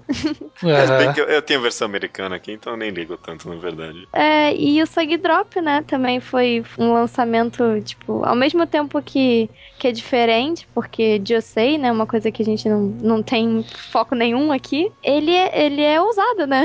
um lançamento ousado. É um mangá me- meio longo pra New Pop, né? 10 volumes. A New Pop não é muito famosa por lançar mangás longos. Não é famosa por periodicidade, é bem da verdade, né? Então, Eles fizeram isso bem esse ano até, né? Eles é, assumiram a postura, nossos títulos são bimestrais e estão fazendo direito. Bimestralmente tá saindo alguma coisa. é, então, pelo menos isso, né? Pelo menos eles se, se encaminharam. É, eles lançaram o spin-off de Battle Royale Angels Border. Eu, eu lembro que eles anunciaram, tipo, uma semana depois que eu comprei a versão americana. É, eu falei, porra, meu, mais uma semana eu não precisava pagar, o, pagar a versão em dólar. Mas é digna de nota, pelo menos, né? Dá pra ver que eles estão apostando em vários, vários caminhos. Na verdade, eles trouxeram vários spin-offs, né? Tipo, trouxeram o novel da, da Madoka, trouxeram aquele Poela Magi Oriko Mágica, trouxeram Street Fighter da Sakura. Bastante variação aí, né? Eles atacaram vários lados mesmo. Gente, vocês não estão comentando o mangá mais importante aqui. Hum. Cosplay Canojo, né? Eu, eu não li, você leu, Judeu. Não, eu não li também. Eu queria comentar que esse ano teve hentai, mano, no Brasil. Teve não tem nada hentai, não. nova- Teve também Yaoi, veja só. Mano, é- é- esse ano foi o ano da putaria no Brasil, viu? Nos mangás. Pela Nova Sampa não tem, mas saíram alguns mangás de hentai, viu? Por eles. É que não teve muito anúncio, pelo jeito. Mas saíram. Foi na banca, até acho que na banca tem, se pá. É, o Dream é, Nightmare Maker, né? Uhum. Ele acabou esse ano, eu acho, não foi? É. E é da, da Cube, né? Que lançou o Dorothea e aquele outro Hum. é, Coiria, eu acho, não sei, da, da Nova Sampa também. É. Fica a mensagem aí. Vamos ver se deu certo ou não. É, ano que vem a gente tem que lembrar de ver se saiu hentai ou não, viu? É Vamos que se... tá meio escondido as lasanhas de hentai. eu não- E Pois é. a grande novidade da New Pop de trazer Light Novel pra cá, né? É, teve Trouxe- isso. Já lançou o No Game No Life, agora no Ressaca Friends, o mangá e a novel, né? É, os dois em publicação no Japão. E anunciou a novel de Number Six, né? Que também o pessoal do, do fandom do Yaoi gosta, né? Mesmo que não seja Yaoi. É. O, aliás, só citando de passagem o Yaoi que eu falei que eles lançaram foi o Loveless, né? Que eu não conheço Yaoi, mas eu já tinha ouvido falar de Loveless, então eu imagino que Loveless seja um bom expoente Yaoi, não sei. É, eu não sei também, mas já ouvi falar de, de Loveless também. Hum. Eu não sei quanta qualidade de Loveless. Eu acho que ele é tipo Junjou romântica, sabe? Que. Não, vocês não Não. sabem, né? Mas bem, é é um mangá que tá em publicação há um bom tempo no Japão já, e que nem a autora de, de Junjou, né? Eu acho que as duas são meio malucas, não sabem quando encerrar o negócio. Aparentemente o Loveless ele tá pra acabar, mas vamos ver quando vai acabar isso, né? Tipo Evangelion, assim, né? Obviamente ela não ia passar o ano, pelo menos sem anunciar um Museu Tezuka, né? New Pop. E a gente tem Dom Drácula aí encaminhado pra ser lançado. Ok, né? Fazendo macumba aqui pra sair Blackjack algum dia. Jamais, Ixi, jamais. É compridão, né? É bem comprido. Não são uns, 8 volumes, algo assim? Nada, mais de 20, eu acho. Mais de 20? Lembrava de ser 8 ou 18, um dos dois. 818 não. Dom é mais- Drácula, mas- Dom Drácula com certeza é o lançamento mais desinteressante, né? Convenhamos. Ah, se você acha cosplay Kanojo mais interessante, então. Ó, o Black Jackson 17 volumes. Acho. ah, tá vendo? 18. Mas tá, tá, tá, tamo ali, tamo ali. Ah, e teve o Crocs também, né? Que é de uma autora de yaoi muito popular entre o fandom. Então, foi a New Pop mandou muito bem esse ano. Acho que merece um troféuzinho até. Olha aí. Beleza. O que, que vocês preferem? JBC ou Panini primeiro? Ah, vai de Panini já. Então, Panini. O que, que a gente teve de bom da Panini esse ano, judeu? Meu, esse ano na Panini, Vinland Saga. Acabou, cara. Acabou aí, né? Puta que pariu. Pra mim, pelo menos, acho que. Porra, é que esse ano teve muita coisa boa, caralho. Mas acho que sim. Uhum. Acho que Vinland Saga foi meu lançamento favorito esse ano, viu? Também Poxa. foi o meu. Que mangá, né? Que mangá. Uhum. Tá sendo muito proveitoso reler esse mangá, porque acho que eu li pela primeira vez tem, tem um tempinho e a edição tá, tá, tá o que tem que ser, tá ok Hum, pra é. mim, assim. Parece que a JBC deu um tratamento melhor pra alguns mangás, não sei dizer. Mas é, tá, tá, tá ótimo. Fiquei muito feliz com Vinland Saga aqui no Brasil. Eu acho que comparando com, com o padrão da Panini, né? Tipo, por- eh, pelo preço, né? 11,90 você pega, Uhum. não sei, Assassination Classroom, Kuroko no Basket, é, Defense Devil, eu acho que também foram é, três anúncios, né, desse ano, eu acho que todos são 11,90. A qualidade de Vinland Saga é bem melhor. Se vocês não repararam, não, tipo, o papel eu acho melhor, a, a capa é mais grossinha, tem página colorida que nos outros não tem. É, é verdade, tem mesmo. Eu não, não li o nacional, eu, eu comprei o americano, desculpa aí.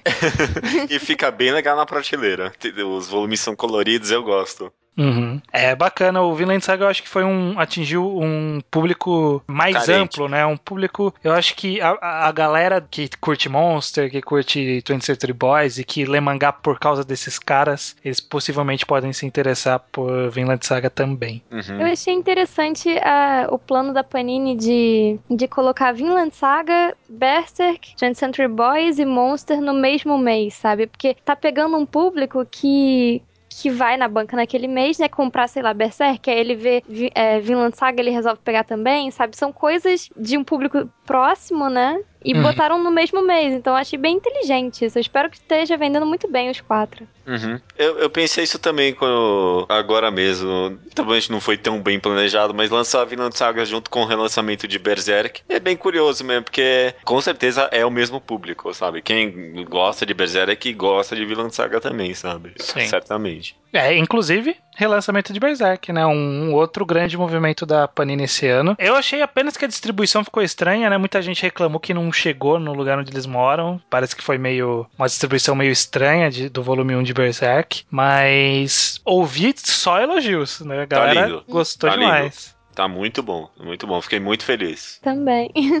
Eu não tinha os primeiros volumes, agora já tenho a coleção completa, mas vou continuar comprando porque é algo que eu quero ter na minha coleção, com certeza. É, ainda na linha dos Seinens, eu ainda não peguei também, porque eu tô até nessa juntando os pacotes pra eu comprar tudo junto. Eu não peguei o Hideout que eles lançaram, parece que a versão tá bonita, né? A versão Tá nacional. linda, tá linda a versão.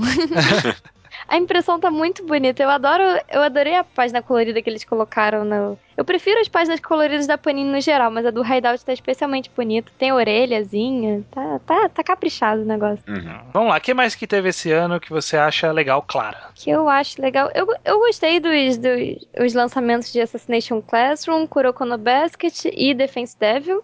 Assassination Class pra mim foi uma surpresa bem grande. Eu achei que nunca que esse mangá ia sair aqui, pra falar a verdade. É pela temática? Pelo... É, eu, acho, eu achava que era tão meio japonês assim. Talvez repensando agora não seja tanto. Eu fiquei empolgada porque tem chance de. Bem, aparentemente tá vendendo muito bem. Lá na loja já esgotou um e aparentemente esgotou, tipo, geral, sabe? A Panini tá sem mesmo pra mandar. E caramba, se vender também assim, será que vem o Nogami Neuro? Eu vou morrer. Nossa, Nossa. puta, tomara, né? Caraca. Ou- Ah, o, o que eu tenho medo é que o neuro começo é meio difícil, o pessoal ia largar antes do hall e o pessoal não quer saber quão, quão o hall é foda. Ai meu Deus. Ouçam o podcast do Mangá ao Quadrado, Mangá Enquadrado do Arco do Hall, muito bom. Muito bom esse cast. É, uma coisa que eu acho interessante a gente citar, que é algo que eu, eu queimei a língua, porque eu achei que jamais ia acontecer, mas lançaram Pokémon Adventures, né, o Pokémon Special, eu nunca sei qual dos dois nomes é o nome que É se Pokémon utiliza. Special. É, se lançaram no Brasil. Eu sempre achei que ia dar problema porque tinha que lançar todos e ninguém não quer querer licenciar todos e que licenciar arcos não ia dar certo jamais. E Panini Deu quebrou, certo. quebrou minha cara e começaram lançando Pokémon Black e White aqui no Brasil. Obviamente vão lançar outros arcos, imagino. Mas eu quebrei- queimei minha língua. Conseguiram lançar. Você estava errado. Eu estava errado. Eu não comprei, não. Você comprou agora? Eu não comprei porque eu não. Eu não ligo muito pra Pokémon, sinceramente. Eu só tenho interesse mesmo no arco do, do Red, né? Porque Uhum. todo mundo paga pau pro Red, pô, vou dar uma chance pra ele. Ah, Mas eu, eu achei eu achei interessante o lançamento de Pokémon. Eu fico contente que coisas grandes assim venham pra cá. Eu acho que é uma coisa importante de se ter. E me dá a esperança de alguma editora resolver competir e lançar Digimon, quem sabe? Caraca. É, É, nossa, Di- agora- Digimon, agora é não, hora, não- né? Digimon não é rival de Pokémon, não. Digimon queria ser, mas nunca conseguiu. É, gente, agora é Digimon hora, é só mano. Vai ter, vai ter o anime agora, né? né? Mas o Pokémon, o que eu achei muito legal do lançamento também é que a Panini ela conseguiu, eu não sei se foi esse o intuito deles com, com o lançamento, mas enquanto a JBC tentou atrair um público novo, né, infantil com Super 11, com um formato diferente que totalmente não atrai todo o resto do público que já compra mangás, a Panini traz Pokémon, que é um negócio atrativo pra todas as idades de verdade, e que qualquer criancinha vai ver na banca e vai pedir papai pra mamãe. Então, eu acho que eles mandaram muito bem com Pokémon. Foi um lançamento assim que espero que dê tudo certo e venha cada vez mais Pokémon. É, eu achei a Panini também esse ano, não vou dizer bem mais ousada, mas mais ousada do que o ano passado, que a gente tava meio. É, tá ok, foi um bom ano, né? Esse ano ela ousou mais, poxa, Assassination Classroom, Villain Saga, mesmo o relançamento de Berserk, eu não acho que é nada assim garantido, sabe? Ah, talvez um movimento, eu não sei se vocês querem comentar mais algum lançamento, mas eu queria comentar um anúncio que teve, não saiu ainda, mas foi um anúncio, que talvez seja muito ousado, e é isso que a gente vai conversar rapidinho aqui, que eles anunciaram a Oharu Ride, que é um shoujo aí em publicação ainda, perto dos 12 volumes, indo na contramão do argumento de que shoujo não vende. O que, que vocês acharam desse anúncio? Clara, você, o que, que você achou desse anúncio? Eu, eu sinceramente não devo conferir porque eu não sou muito de shoujo não, mas eu fico feliz que, que demografias diferentes tenham sua representação aqui, né? Até porque eu gosto de algumas coisas que não são lá muito tranquilas de vir, então eu perco esperança com outras coisas. Mas é legal ver, é, por exemplo, veio Berserk, veio Vinland Saga representando um público e tá vindo, vai vir o Haru Ride, eles lançaram Maestro esse ano e Full Moon. São pegam outro público também, né? Eu acho importante que tente agradar várias pessoas e não ficar só numa formulazinha de. Mesmo que a Panini tenha muita jump, né? Eu acho legal tentar trazer outras coisas também. E esse ano deles foi muito diversificado e a Haru Ride é mais, mais uma amostra, né? De que eles se importam e reconhecem que tem outro público, né? Aham. Concordo. Ouvi falar por aí no Twitter, né? Quer dizer, nada. Mas que a Horroride é o título, título shoujo que é o bom de verdade. Esse é o shoujo verdadeiro, esse é o shoujo bom. É a segunda vinda de Cristo na Terra.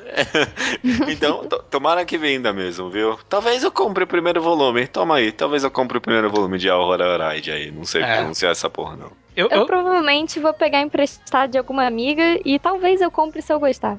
eu só acho que não sei, não tenho certeza se a Panini trouxe tipo, pensando, vamos trazer mais shoujos. Eu acho que a Panini trouxe porque vende pra caramba no Japão. Eles falaram, olha, a gente tem aqui Kimi no Todoki, a gente tá chegando no Japão. A galera que compra Kimi no Todoki precisa comprar outra coisa. Então, vamos sim, lançar claro. a Haru Ride. Eu, Ah, não acho, eu tanto- não acho que foi, tipo, vamos diversificar. E sim, vamos dar um segmento a um público que já tem, Ah, mas é dando algo pensando similar. na demografia, né? Sim, é. É, tanto faz. Talvez, qual- talvez. Qual é o pensamento genuíno ou não. Cara, eles estão pensando, ó, tem essa demografia que vai ficar carente. Daí empurra alguma outra merda agora. É, o, o que você falou de manter um, um público, né? Isso é muito importante. Reco- saber reconhecer o que atrai em um título que pode é, manter aquele público comprando, tipo, que menino todo aqui migrar pro Horror Ride é importante, né? Pra Sim, sim. não perder que o dinheiro que tá entrando, né? Aquele pessoal vai ficar órfão, dá outra coisa. Sim, exatamente.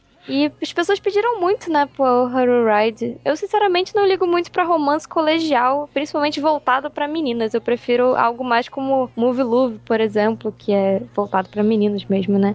É um romance voltado pra meninos. Mas, é, acho legal que venha, eu fico feliz com o anúncio. Tomara que dê certo. Tomara e tragam mesmo. Josei fu- futuramente. É, Helter Skelter, daqui a cinco anos. Não, pela, pela Panini eu acho que jamais. É, pronto. Vamos seguir então pra Panini. Pra Panini, a gente já foi. Vamos seguir então pra JBC, que foi é, a outra editora, pro- talvez uma a maior editora nacional voltada pra mangás, né? Porque a Panini ela é uma mega corporação, então ela pode se dar o luxo, por exemplo, de lançar Toriko aqui e ninguém comprar. sabe? A JBC não pode arriscar de lançar um Toriko aqui. Tipo, Aham. eu tenho cer- certeza que Toriko não tá vendendo. Tenho certeza absoluta. Ah, não deve estar, não. Nem fudendo. Só digo que Toriko até hoje não tá difícil achar o 1, sendo que já tá acho que no volume 10.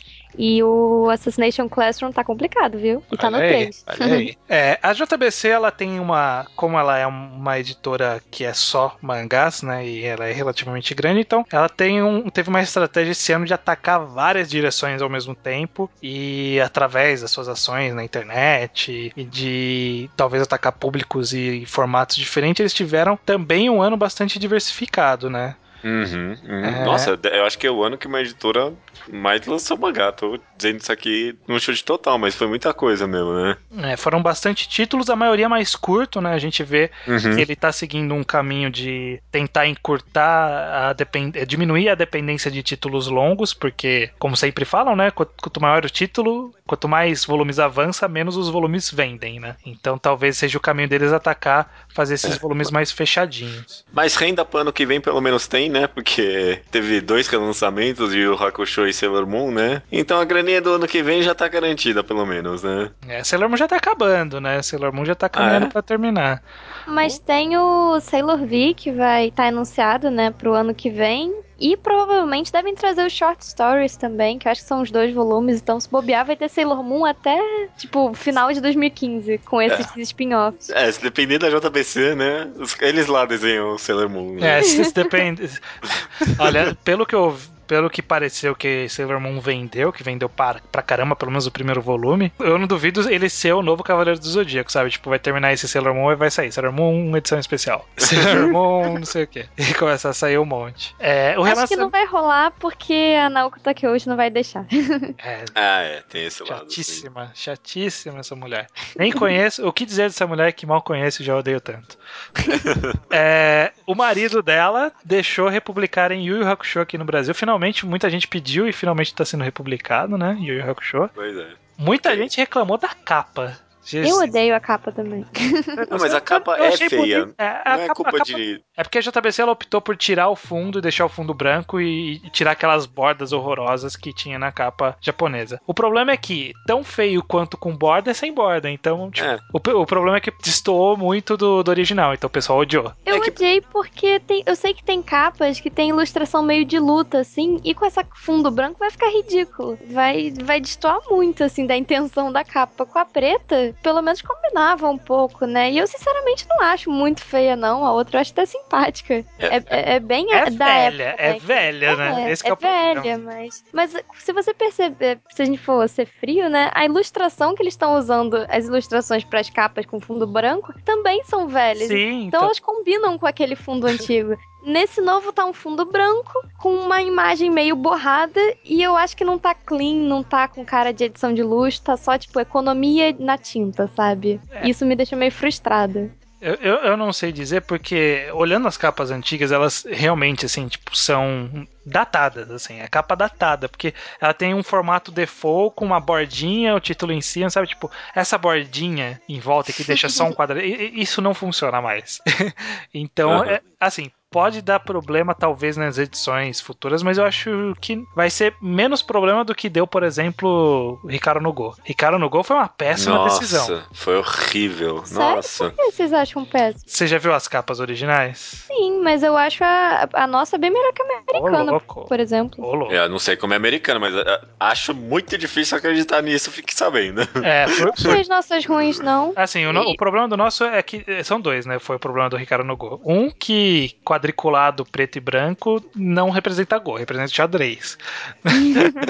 É, mas o grande problema é que quando eles colocaram esse padrão de fundo e chegou nos fundos que não eram mais branco, no- porque assim, eles colocaram preto e branco no fundo que era branco no Japão. Quando chegou nas capas que o padrão não era mais esse, eles apagaram o fundo e colocaram quadriculado. Então tinha um cenário lá desenhado pelo Obata, eles apagaram o cenário e colocaram o, o- o xadrez ali. Então, sei lá, tem um volume que é só o Ricardo com um trigo na boca e o xadrez no fundo. Não tem sentido algum, porque Ah, no- tem no- isso. no, no original tinha um cenário de um campo de trigo ali, né? É, então.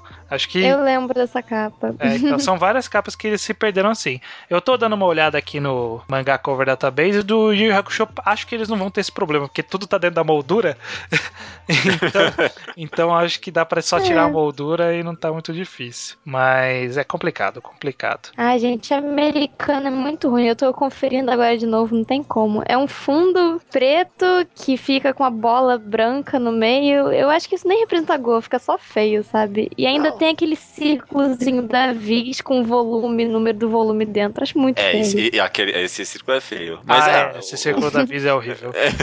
mas não, mas o resto, pelo jeito, tá certo, mais ou menos. É, ele, ele seguiu bastante o brasileiro. É, mas voltando a, a esse Vai, ano vai. na JBC, o que, que você gostou dos lançamentos da JBC, Clara? achei esse ano bem mais que o passado, porque não só porque o passado teve Genshin, e Genshin é maravilhoso, mas porque, ah, bem, ano passado teve Senhor dos Espinhos, foi legal, é, a Nodder eu gostei também, mas esse ano foi, eu realmente não comprei muita coisa, então pra mim ficou menos significativo. Então o, o lançamento que eu mais gostei da JBC esse ano foi Magi e o Green Blood que eu ainda não li, mas que eu já gostei porque é do autor do Hideout que a Panini lançou e que eu gosto bastante dele. Que lançamento duplo curioso esse, né? Né? Deve ter, não, né, deve ter sido muito sem querer os dois lançarem uma casa Foi, mesma, foi. então. E o outro que eu gostei foi o Lúcifer e o Martelo. Eu tô no 4 ainda, mas eu achei. Tô, tô gostando do mangá. Tô pensando em guardar pra fazer uma maratona. Talvez eu goste mais ainda. Isso que me, tá me dando essa impressão, assim. Que ele é bom de maratona. Eu acho que pode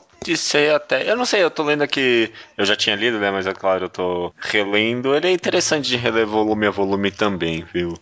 Os personagens grudam mais na sua cabeça. É, é, Lucifer e o Martelo, eu acho que é da JBC é o, meu, é o meu lançamento favorito. Gostei muito também. Não esperava nunca, né? Nem, é, Lucifer e o Martelo ser lançado agora. Se bem que teve lá nos Estados Unidos, mas mesmo assim, foi uma bate surpresa muito agradável. Eu acho que o Green Blood ele é um bom lançamento que finalmente eu vou poder dar um mangá pro meu pai ler. Ah, é? Porque eu acho que É combina mangá com de ele. pai isso? Eu acho que combina. O Velho Oeste, uma arte mais atrativa. Eu acho que é um mangá bom pra pai. Mangá pra É, pai. o, o meu pai ele curte Velho Oeste também. Eu vou emprestar pra ele. É, então.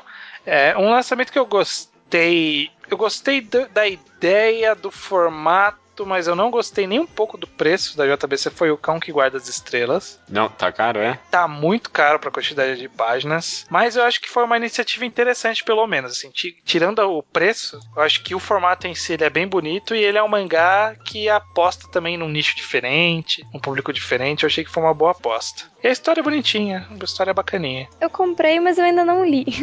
É, É, o- esse não comprei, não. outra aposta meio que similar, mas seguindo um outro caminho que eles tiveram, é, foi o Tom Sawyer, que eles lançaram um volume mais grosso, direto pra livraria, e era um shoujo que não é chato. ah, esse é o jogo que não é chato, é. Esse é o shoujo que não é chato. Eu achei um lançamento bom. Eu também ainda não terminei de ler, mas o pouco que eu li eu, eu gostei. Achei interessante. Uhum. Então, gostei dessa abordagem. Prophecy, né? Eu achei. Quando eu, e você a gente tava no anúncio lá, eu fiquei completamente em choque, né? Esse mangá mega underground não foi. Acho que não, nem terminou de lançar nos Estados Unidos, acho que Prophecy, né? Tá saindo agora só. Tá saindo agora só. Aqui de primeira. é, não tinha nem scan dele. Os scans terminaram. Começaram e não terminaram. Surpresa muito agradável essa também de Prophecy. A gente terminou. Eu gostei do mangá. E, nossa, foi, foi muito, muito surpreso com Prophecy. Um que deve ter feito a mesma coisa que algumas pessoas, mas não comigo, é Doubt. Né? Ok, né? Deve- é, é o mesmo público aí do, do Diário do Futuro, né? Então, É, é, é. Ok, ok, beleza. E que, pra quem gosta deve ter ficado muito feliz, porque Doubt é a mesma coisa. Gente, eu vou dizer uma coisa, eu tô lendo Doubt e, tipo, eu, eu na época que eu li Mirai Nikki, eu, eu achei legal, assim, tem os personagens carismáticos até, mas o Doubt não tem como, nossa É senhora. ruim demais, né? Nossa. Eu acho que a história até, assim, tá aquele 6, 10, sabe, até agora pra mim. E, mas os personagens, eles, nossa senhora, são muito passo direto. Quando, quando eu terminar de ler, eu vou automaticamente esquecer o nome de todos eles. Pois é. É, é Doubt é isso mesmo. Mas eu acho que vale a pena apontar que ele é bem superior a Jogo do Rei. Então, quem gosta desse tipo de, de gênero, né, de survival mesmo, acho que vale a pena conferir o Doubt, sim.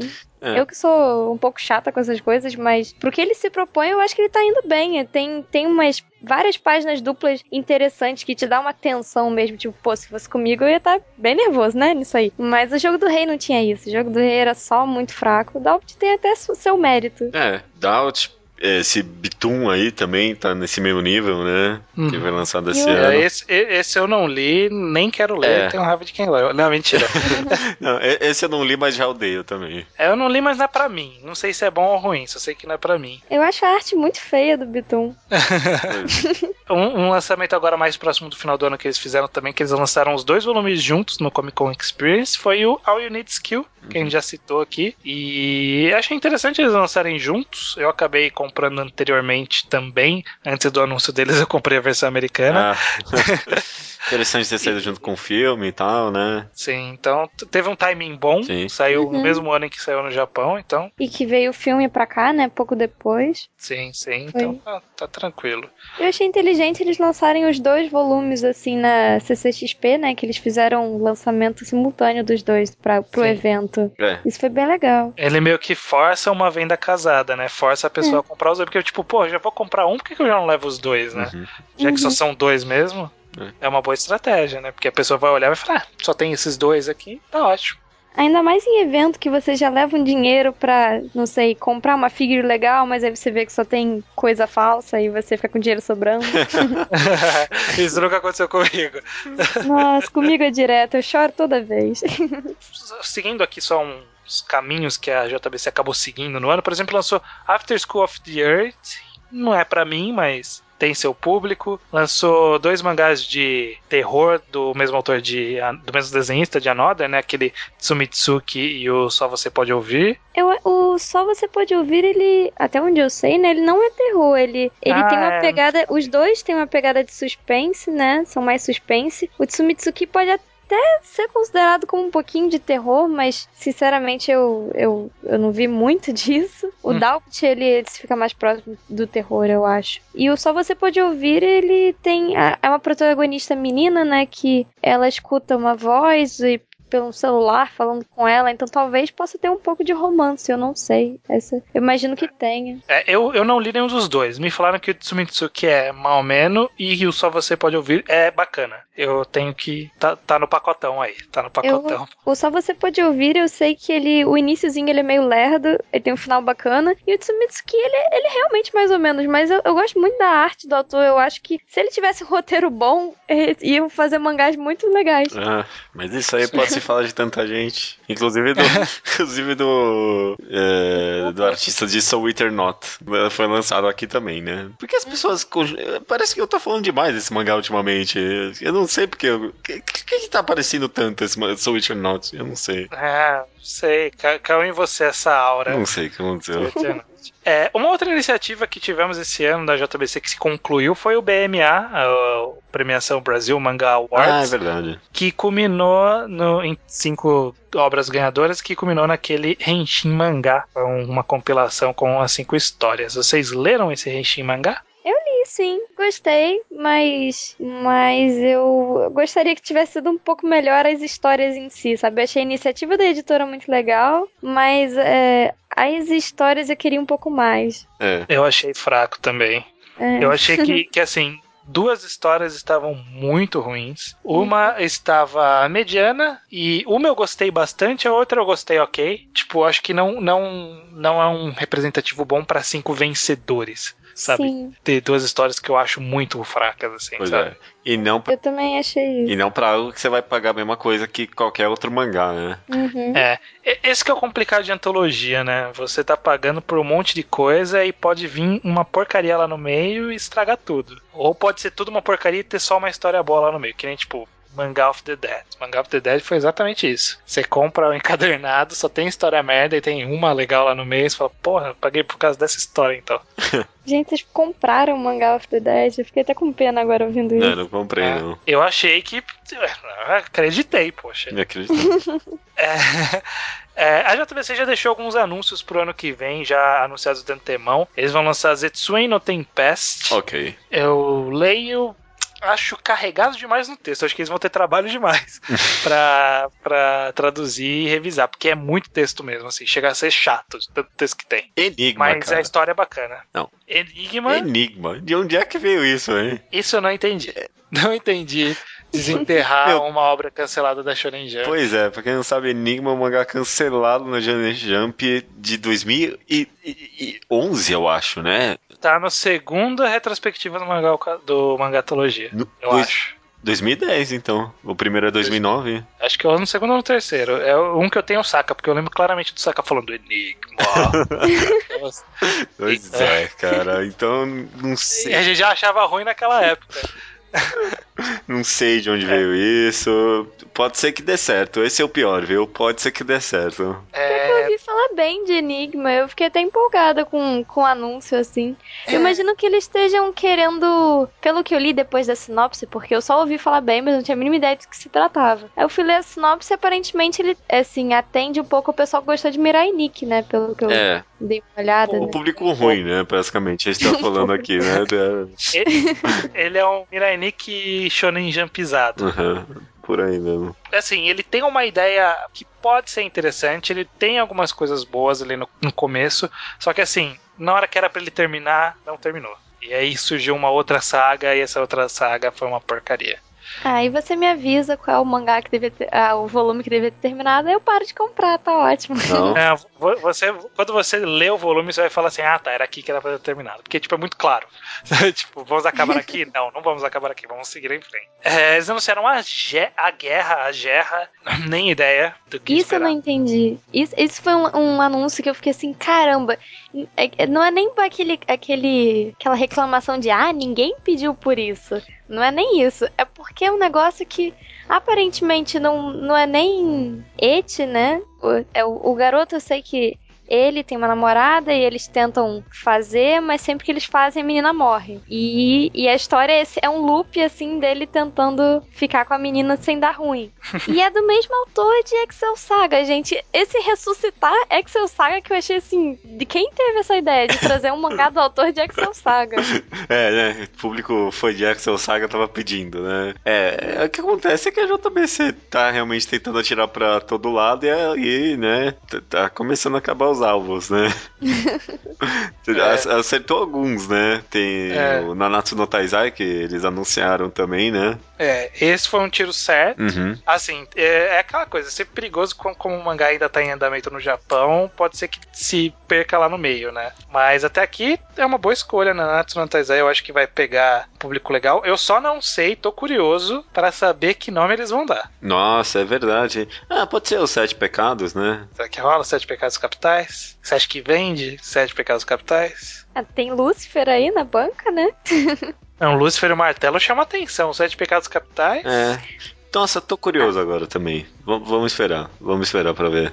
Porque Seven Deadly Sins é um muito mais difícil de falar do que Nanatsu no Taizai. Aham. Eu acho que depende do, por exemplo, o Blue Exor é, a Ono Exorcist, né? Eles tiveram que colocar Blue Exorcist porque é o nome oficial da, da série fora do Japão. Assim como o Kuroshi Tsuji virou Black Butler pra Panini, né? Uhum. É, e Então- Assassination Classroom também. Hum, É, se, se Nanatsu no Ta- Taizai tiver Seven Deadly Sins como o nome oficial, não tem jeito. Ninguém vai ter, não vai ter Sete Pecados Capitais, não. É, vamos ver, né? Vamos ver qual caminho eles vão seguir. e aí teve alguns outros anúncios aí que tá junto com a Gerra, tá meio no, na zona escura, que é Kizu do mesmo desenho de Another de novo. Eles devem ter comprado tudo num pacotão. Aham, com certeza. E É, Love in the Hell também, não sei o que esperar. E eles vão lançar o mangá de Steins Gate, e como eu sei que o anime veio antes, eu acho que o mangá não deve ser tão bom. Porque nunca é. que, Pelo que eu soube, esse mangá de Steins Gate é, é um mangá ruim de Steins Gate, porque tem mais de um mangá, né? Mais de uma adaptação. E essa é uma versão ruim, eu espero que, sei lá, tragam alguma versão boa futuramente se essa vender bem. Porque esse daí eu não vou comprar, não. É, Steins Gate não parece ser muito bom, mas eu li Kizu, eu descobri recentemente isso. Você Eu já tinha lido faz muito tempo. É um mangá legalzinho, viu? Olha é aí. bem interessante. É bem interessante. E Love in the Hell também é um mangá legalzinho também. É uma mistura de ete com comédia e drama um pouco até, não sei. É, é legal, é legal, é legal sim. Eu achei o Kizu, esse pacotão, né, do artista de Another legal, porque teve quem gostou de Another porque gostou do conjunto, né, da arte, da história. Você disse que gostou também, né, estranho, Uhum. do Another.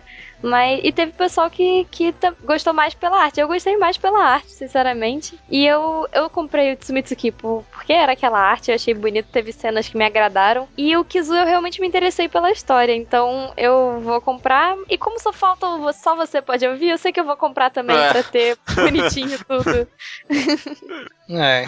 Bom, É foi um pacote interessante, né? Pelo menos. Um autor relativamente desconhecido, né? Um cara ter esses trabalhos meio obscuros aí que. Parabéns pra ele que conseguiu vender todos os títulos pro Brasil. Nossa. Achei bonitinho que teve um, um post dele no, no Twitter agradecendo com imagem de propaganda da JBC, assim, por trazerem todos os mangás dele. Ele Eu- tava mal fofinho. Imagina o cara lá sentado. O que, que, que esses mangás estão vendendo no Brasil, sabe? O que, que tá fazendo ali? O que, que tá acontecendo? O que, que tá acontecendo é ótimo. É, mas beleza. Basicamente foi isso, né, que a gente teve Uhum. nesse ano. Bastante coisa. Nossa. Bastante lançamento de várias editoras, de várias direções, vários caminhos. Qual é o seu prognóstico, seu diagnóstico? Prognóstico acho que é antes, então é diagnóstico que você dá do mercado editorial Estranho, este você. ano estranho. É. Eu acho que po- podemos dizer que temos finalmente um mercado bem estabelecido de mangá no Brasil, né? Porque a gente chegou naquela parte que foi onde começou a dar ruim lá nos Estados Unidos, que é, tipo, a gente já lançou tudo que tinha de bom, vamos começar a lançar um o que, que dá Aham. e começou a não vender, sabe? E aqui no Brasil a gente passou, tipo, acabou os grandes mangás, sabe? Dão pra vender no Brasil, sabe? A gente já tem todos os clássicos é, relevantes pra gente da Shonen Jump, a gente tem todos os grandes mangás em publicação hoje, saindo aqui, grandes mangás em termos de vendas e popularidade. Então a gente tem que começar a atirar pros outros lados, e eu tô achando que esses outros lados que estão sendo atirados está funcionando, pelo menos em grande parte, né? Sempre a gente tem um- uns tiros errados aí, uns tiros que vão por um lado que a gente não, não acha tão interessante, como a, a grande parte dos títulos da nova Sampa, mas eu acho que de forma geral a gente tá, tá, tá com o mercado expandindo interessantemente, né? Tá, tá, tá bacana pra mim. O que, que você achou, Clara? Eu acho que é, especificamente pra JBC esse ano foi mais fraquinho, assim. Eu achei o ano passado foi bem, foi bem forte, né? Todo era bem intenso, todo mês tinha Henshin online, anunciar, anunciar mangá e estreia de mangá toda hora. Esse daqui eu acho que a poeira baixou um pouquinho pra mim, pelo menos eu comprei muito menos mangá do que ano passado, com a JBC eu comprava praticamente o checklist inteiro, mas é, mas foi, foi legal, eles trouxeram várias coisas, só por acaso não me acertou. Já a Panini, eu acho que ela teve anúncios e estreias muito sólidas esse ano, que eu acho que pouca coisa do que eles lançaram deve dar errado, sinceramente. Até uma coisa que a gente não comentou, né, eles trouxeram Sword Art Online e High School DxD, que são coisas que vendem, né, então é é possível até que sustente uma volta de Kekaishi, não sei, vamos ver. Nossa. É, é, é muito. Não, é, não, é muito. Junto com o Jojo, Hajime no Ippo, né? O que mais? é, né? gente, Zat Bell. Zatibel. Eu, eu nunca entendi. Da onde veio essa galera do Zatibel? Porque, tipo, de uns tempos pra cá, todo mundo começou a pedir em todos os lugares Zatibel, Zatibel. Aham, Eu Meu- amo o Zat Bell, mas eu não conheço ninguém que goste praticamente, sabe? Só, sei lá, dois amigos meus que leram comigo na época. É, não, Mas eu li, eu li uma parte do mangá, eu li um pedaço do mangá e eu achei bom, assim, eu achei legal. Só que, tipo, é muito comprido pro Brasil, sabe? É muito fora de timing e comprido pro Brasil. É muito fora de time, são 33 volumes e sempre todos os posts da Panini tem o pessoal lá. É, campanha Zat Bell. Eu bato palma, assim, eu fico. eu amo todos vocês. Se vier Zat Bell, eu, sei lá, compro três vezes cada volume, vou ficar muito feliz. Mas é. Assim, de, de acertos mesmo, é, digo, de acertos eu acho que foi a Panini, né? Foi a campeã, foi, foi realmente muito sólido tudo que ela trouxe. Mas eu acho que o mais interessante foi a New Pop, porque ela anunciou novel, ela trouxe Madoka e Azumanga Daioh, Sag Drop. Eu achei que foi um ano assim bem interessante para New Pop. Ela foi a vanguarda assim desse ano. Ela que chamou atenção para mim, eu acho. Bacana. E você, Judeu? O que, que você tem a dizer? Segundo as minhas estatísticas aqui, esse foi o ano com o maior número de lançamentos de mangás. A sua estatística. Baseado em absolutamente nada. Nada, só pra usar. Ok. Co- Como nin- ninguém vai pesquisar Aham. isso, né? Então vamos acreditar. É, ano passado eu lembro que a gente fez a votação. A gente achou que a JBC ganhou. Esse ano eu tô bem mais dividido. Eu, eu- é, em, em termos de coisa a meu interesse, eu tô comprando mais coisa da Panini, talvez, não sei agora. Mas é, os, o- a- todas as editoras foram bem interessantes. Esse ano foi o ano dos rentais. Foi o ano da volta da LPM. É, Foi o ano, não. Foi, suposta, foi né? o ano do anúncio da volta da LPM. Deixa eu- Comentamos bem por cima, mas eu achei bem interessante Helena ser lançado pela New Pop, sabe? Mangá brasileiro. Nem foi. Eu, nem achei que foi tão forçada a vinda dele como mangá brasileiro. Eu achei que eles lançaram como mangá qualquer, sabe? Achei isso bem curioso. Eu, eu concordo, acho que talvez com a Clara que ela foi bem pioneira em vários títulos. Ela não é que ela é pioneira, ela, ela tem que se virar com o que, que os restos que sobra ali, né, da Panini da JBC. Mas apesar da Panini ser bem forte esse ano, eu tô achando que a JBC tá conseguindo concorrer bem forte. Pra mim, tão, ano passado eu achava ela uma editora pequena. Esse ano eu já tô vendo os dois lá quase que me- meio pau a pau quando eu vejo os títulos que estão sendo lançados agora, sabe? É, é- é- é bem, bem curioso essa visão. E eu, eu acho que o, que tá salvando a gente, que talvez não salvou tanto os Estados Unidos, são esses relançamentos aí, sabe? Que eles não tiveram, talvez não no mesmo volume que a gente, sabe? Teve Sakura, Dragon Ball, Yu Yu, Hakusho, ah, Sailor Moon. Pode ser isso que esteja mo- removimentando o mercado agora. Então, tô bem ansioso. Eu acho que a Panini ganhou esse ano, provavelmente. Mas tô, tô bem ansioso pra saber quais são as novidades do ano que vem. Eu acho, ó, aposta para o ano que vem. Eu acho que vai ter Dororedoro. Joguei aqui. Nossa, não, eu acho que. Pela não, Panini. Pode, pode esperar. Ah, então eu Ok. vou postar em Zatpel. Olha, que sacanagem. Não, Dororedoro não tá no mesmo nível de Sadbel, viu, cara? Olha só. Alguém pede por Dororedoro na Eu- Panini? Eu, eu já, já falei lá pra Play Mangá e eles falaram pra mim. Pedido anotado. Sei. Aham, tá, com certeza eles vão lançar mesmo. É, bom, beleza. Ano interessante. Bastante coisa que rolou. Obviamente a gente deixou muita coisa de lado. Por exemplo, eu não me sinto capaz de falar sobre quadrinhos nacionais nesse estilo mangá que estão sendo lançados agora. Não sei como que tá essa movimentação. Então a gente obviamente deixou muita coisa pra trás. O que a gente deixou pra trás, deixa no comentário aí, mandei no e-mail que a gente tenta melhorar pro ano que vem. Mas é isso.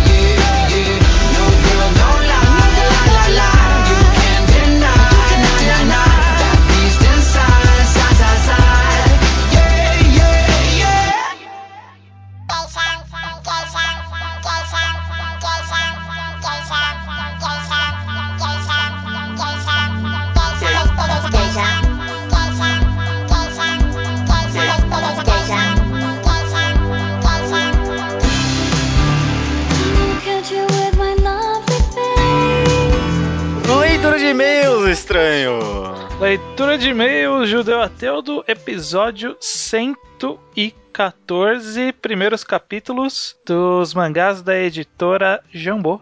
Jambô Editora. Isso, isso, maravilha. Tiramos umas férias não programadas aí, né? Tiramos uma semana aí, o pessoal ficou sem cash, sem aviso, mas é a vida, né? É a vida. É a ninguém, Ia vida. grava... e ninguém ia gravar no Natal aqui, não. É, a gente até tinha gravado com antecedência, mas optamos por pular a semana anterior e não essa, né? Era pra gente pular essa e não a anterior. A Bem, gente faz.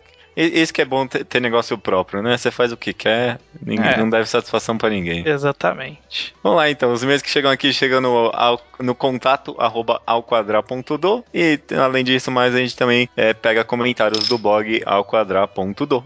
Lá tem, aliás, falando do site, lá tem texto do Leonardo Souza e também tem um vídeo seu lá do YouTube que saiu nessas últimas duas semanas, né? Exatamente, logo logo sai outro se eu conseguir manter regularidade. Olha só, aí sim, cara. Já Vai virar- gravei. É, é porque eu gravo e aí fica três semanas pra pensar em editar. Vai virar youtuber famoso?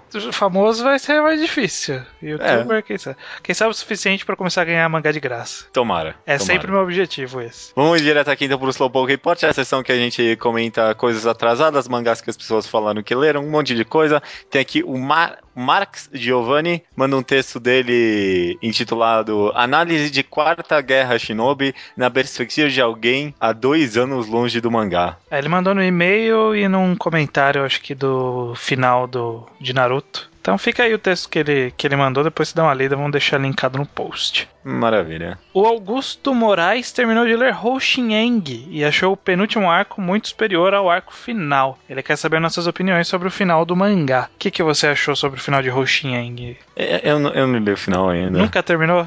Nunca terminei. E aqui eu, tava, eu não tava longe do final. Eu tenho. Eu te, é, toma aí, eu, eu vou, eu vou tirar essa folga aí pra ler, pra ler Hoshineng.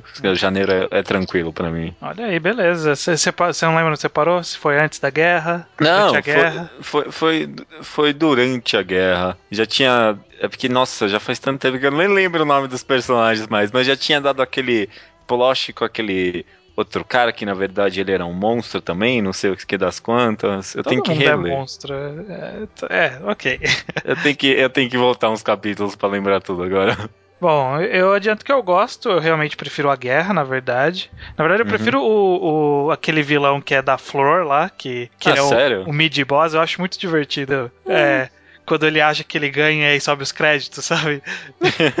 Porque ele é todo quebra quartas paredes e tudo mais, é bem interessante, mas eu gosto da guerra bastante também. Então, mas o final eu não acho ruim, é porque ele muda bastante e ele tem uma pegada um pouco diferente, mas não é um final ruim, não, eu gosto. Maravilha. Sávio Carvalho Siqueira, 21 anos, estudante de psicologia de Corumbá, Mato Grosso do Sul. Ele comenta aqui que leu a Narasimana e gostou bastante da experiência. Ele fala que ano que vem ele vai se formar em psicologia, curso que ele não curte, e só fez pelo diploma. E terá que trabalhar com algo que não gosta e isso deixa ele um pouco entristecido. Porém, ele diz aqui, ó, ao ler a Narasimana, esse ponto de vista mudou após um período de reflexão sobre a fala do mágico quando ele disse para Ae fazer coisas que ela não gosta, mas fazer também aquilo que gosta, 50-50. Parece bobeira, mas isso me afetou profundamente. Entendi que de fato não havia como fugir de algo que não vou gostar de fazer. Só que o que posso fazer é curtir aqueles momentos que me deixam relaxados e feliz. Bonito, cara. Exatamente, é, olha aí, o, manga- o quadrinho mudando a vida da pessoa. Aham. Eu sou, eu sou. Eu sou meio jovem aqui também. Ele tem 21, eu tenho 22 anos aqui. Mas eu também já tive minha, minha série de trabalhos na vida. E acho que, ó, como uma, uma dica aqui de uma pessoa que também passou, um- muita coisa do trabalho que você faz é. Talvez você não gosta daquilo, mas você tem que aprender a gostar. Não é só fazer aquilo que você gosta. É aprender a gostar do que você faz também. Faça-se gostar. É. Essa é uma boa dica, eu acho. Le- Levou pra vida isso. Ele também leu Helter Skelter, ele diz que não gostou de uma coisa no final, que não podemos falar porque é spoiler. Mas é, Fica aí o comentário dele. fica aí o comentário. Já então, comentando sobre os mangás da editora Jambô, que a gente comentou no último programa, pouco Uhum. retorno, que mostra que o mangá nacional não atrai ninguém. É, não teve muito retorno mesmo. É um reflexo, é um É um reflexo. reflexo, ah, é, sim, com certeza.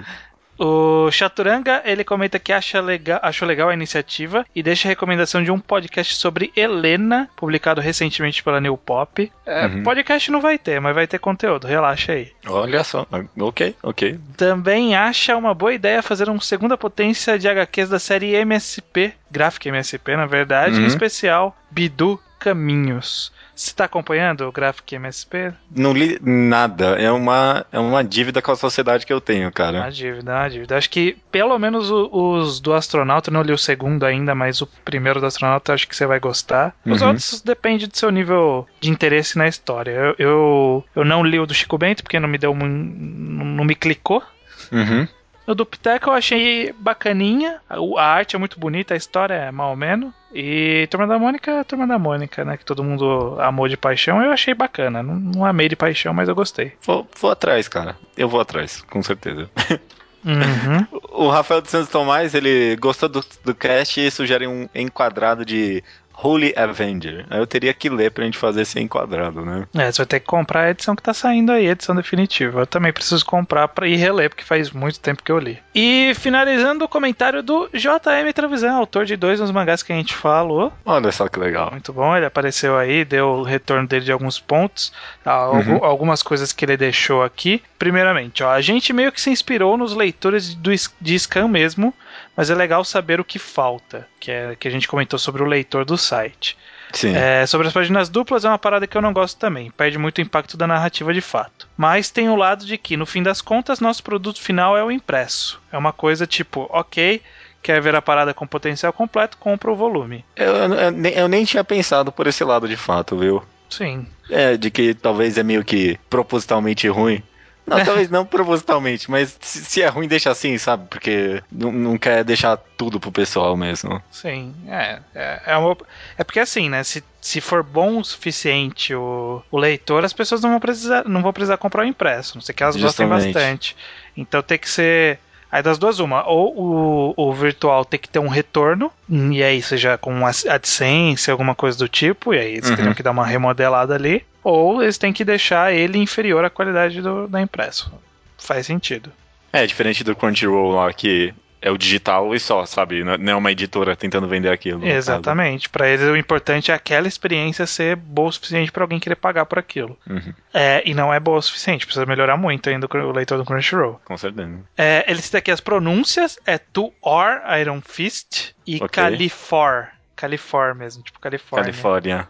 É, eu gosto mais de Califor.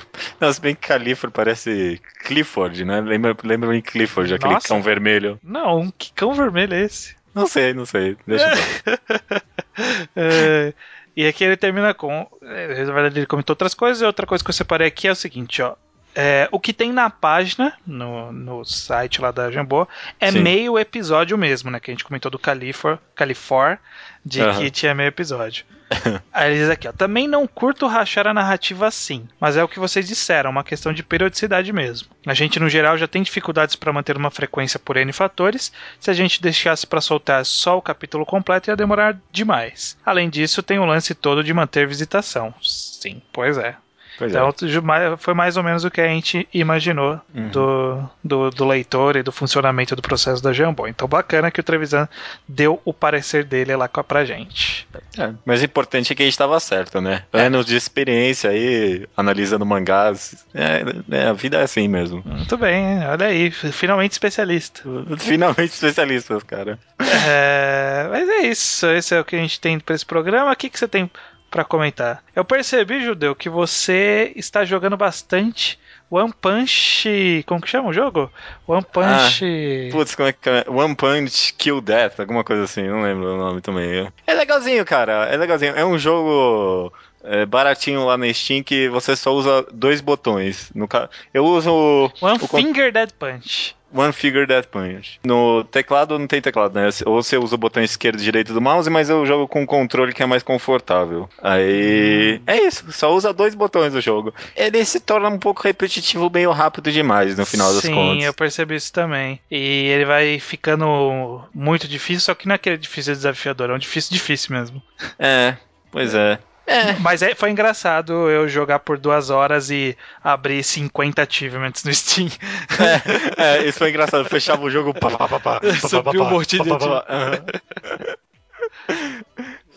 É, mas sei lá, se tiver por menos de 3 reais no Steam, eu, eu recomendaria a compra, assim. É um jogo legalzinho. Podia, podia sabe, se, se tivesse mais frufru o jogo, sabe? Mais coisas palhafatosas, se tivesse alguns. Se, se eu pudesse, por exemplo, desbloquear formas de lutas, esse tipo de coisa, nossa, eu ia jogar muito mais. Sim, Faltou sim. conteúdo no jogo mesmo, é uma Faltou. pena. Eles fizeram, acho que, muito, pra ser muito simples mesmo, mas. Uhum, é uma pena. É Foi uma ideia bacana pra um jogo simples, mas poderia ser mais bacana ainda.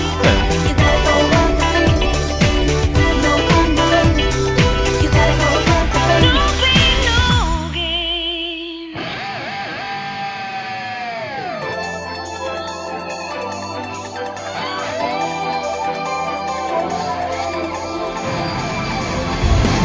Recomendação da semana estranho não é nossa. Exatamente, não é nossa, é do ouvinte.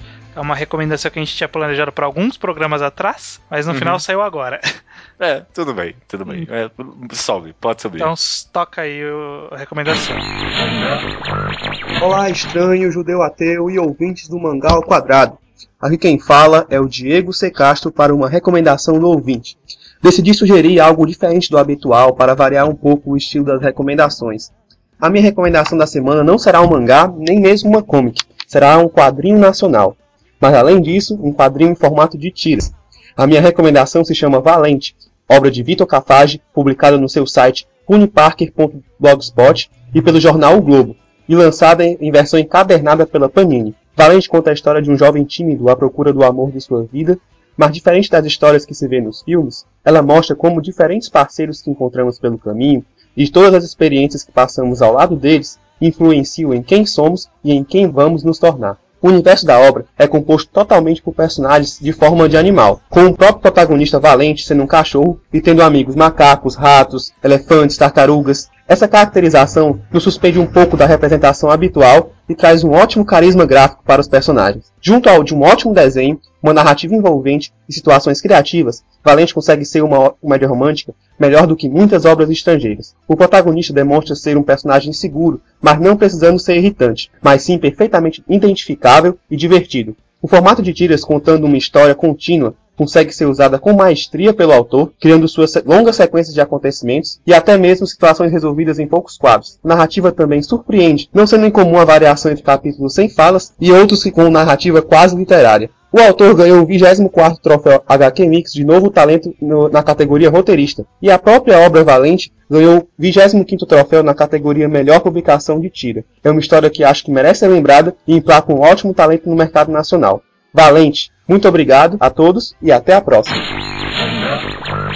Recomendaram então, estranho. Valente. Exatamente. O Diego C. Castro, que sempre comenta e manda e-mail pra gente, mandou essa Sim. recomendação de Valente, o quadrinho do Vitor Cafage, né? O mesmo que ó, a gente falou agora há pouco da graphic novel da Turma da Mônica. Ele foi o cara que fez a graphic novel da Turma da Mônica, ele é a irmã. Ah, aí? tá. E aí Valente é a série separada dele. Você já leu Valente? Eu tenho três, acho que os três primeiros volumes que saiu. Ah, e eu comecei a ler, mas é. Como eu comprei na, na Fast Comics, e é aquela coisa, né? Quando você fala do Fast Comics, você tem um milhão de coisas. Aí você começa a ler tudo pra você saber o que, que você vai continuar lendo. Sim, sim, sim. E então eu não voltei pra ele ainda. Na verdade, eu comecei um monte de coisa e não voltei pra nada.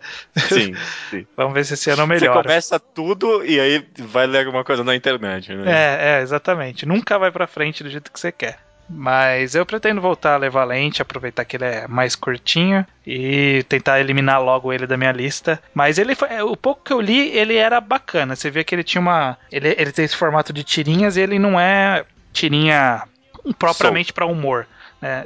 Não- é solta e não é propriamente só pra humor, sabe? Tipo, Calvin Haroldo, Gato Félix. Gato Félix não, Garfield. Aham. E, ou qualquer outra tirinha de jornal, assim, você vê que não é só isso, né? Ele tem isso, mas ele tem uma história mais longa e tem uma coisa de reflexão, uma coisa de crescimento e tal. O pessoal fala que é meio tem um meio que um coming of age no meio do, do- dos quadrinhos lá, então tô curioso pra ler e eu achei uma recomendação digna de estar num programa que a gente. É- é- Era pra estar no programa que a gente É. falou de quadrinhos nacional. Mas tá no programa que a gente falou da leitura de e-mails do quadrinho nacional, então serve. Acabou de falar, tá, tá, enganchou aqui.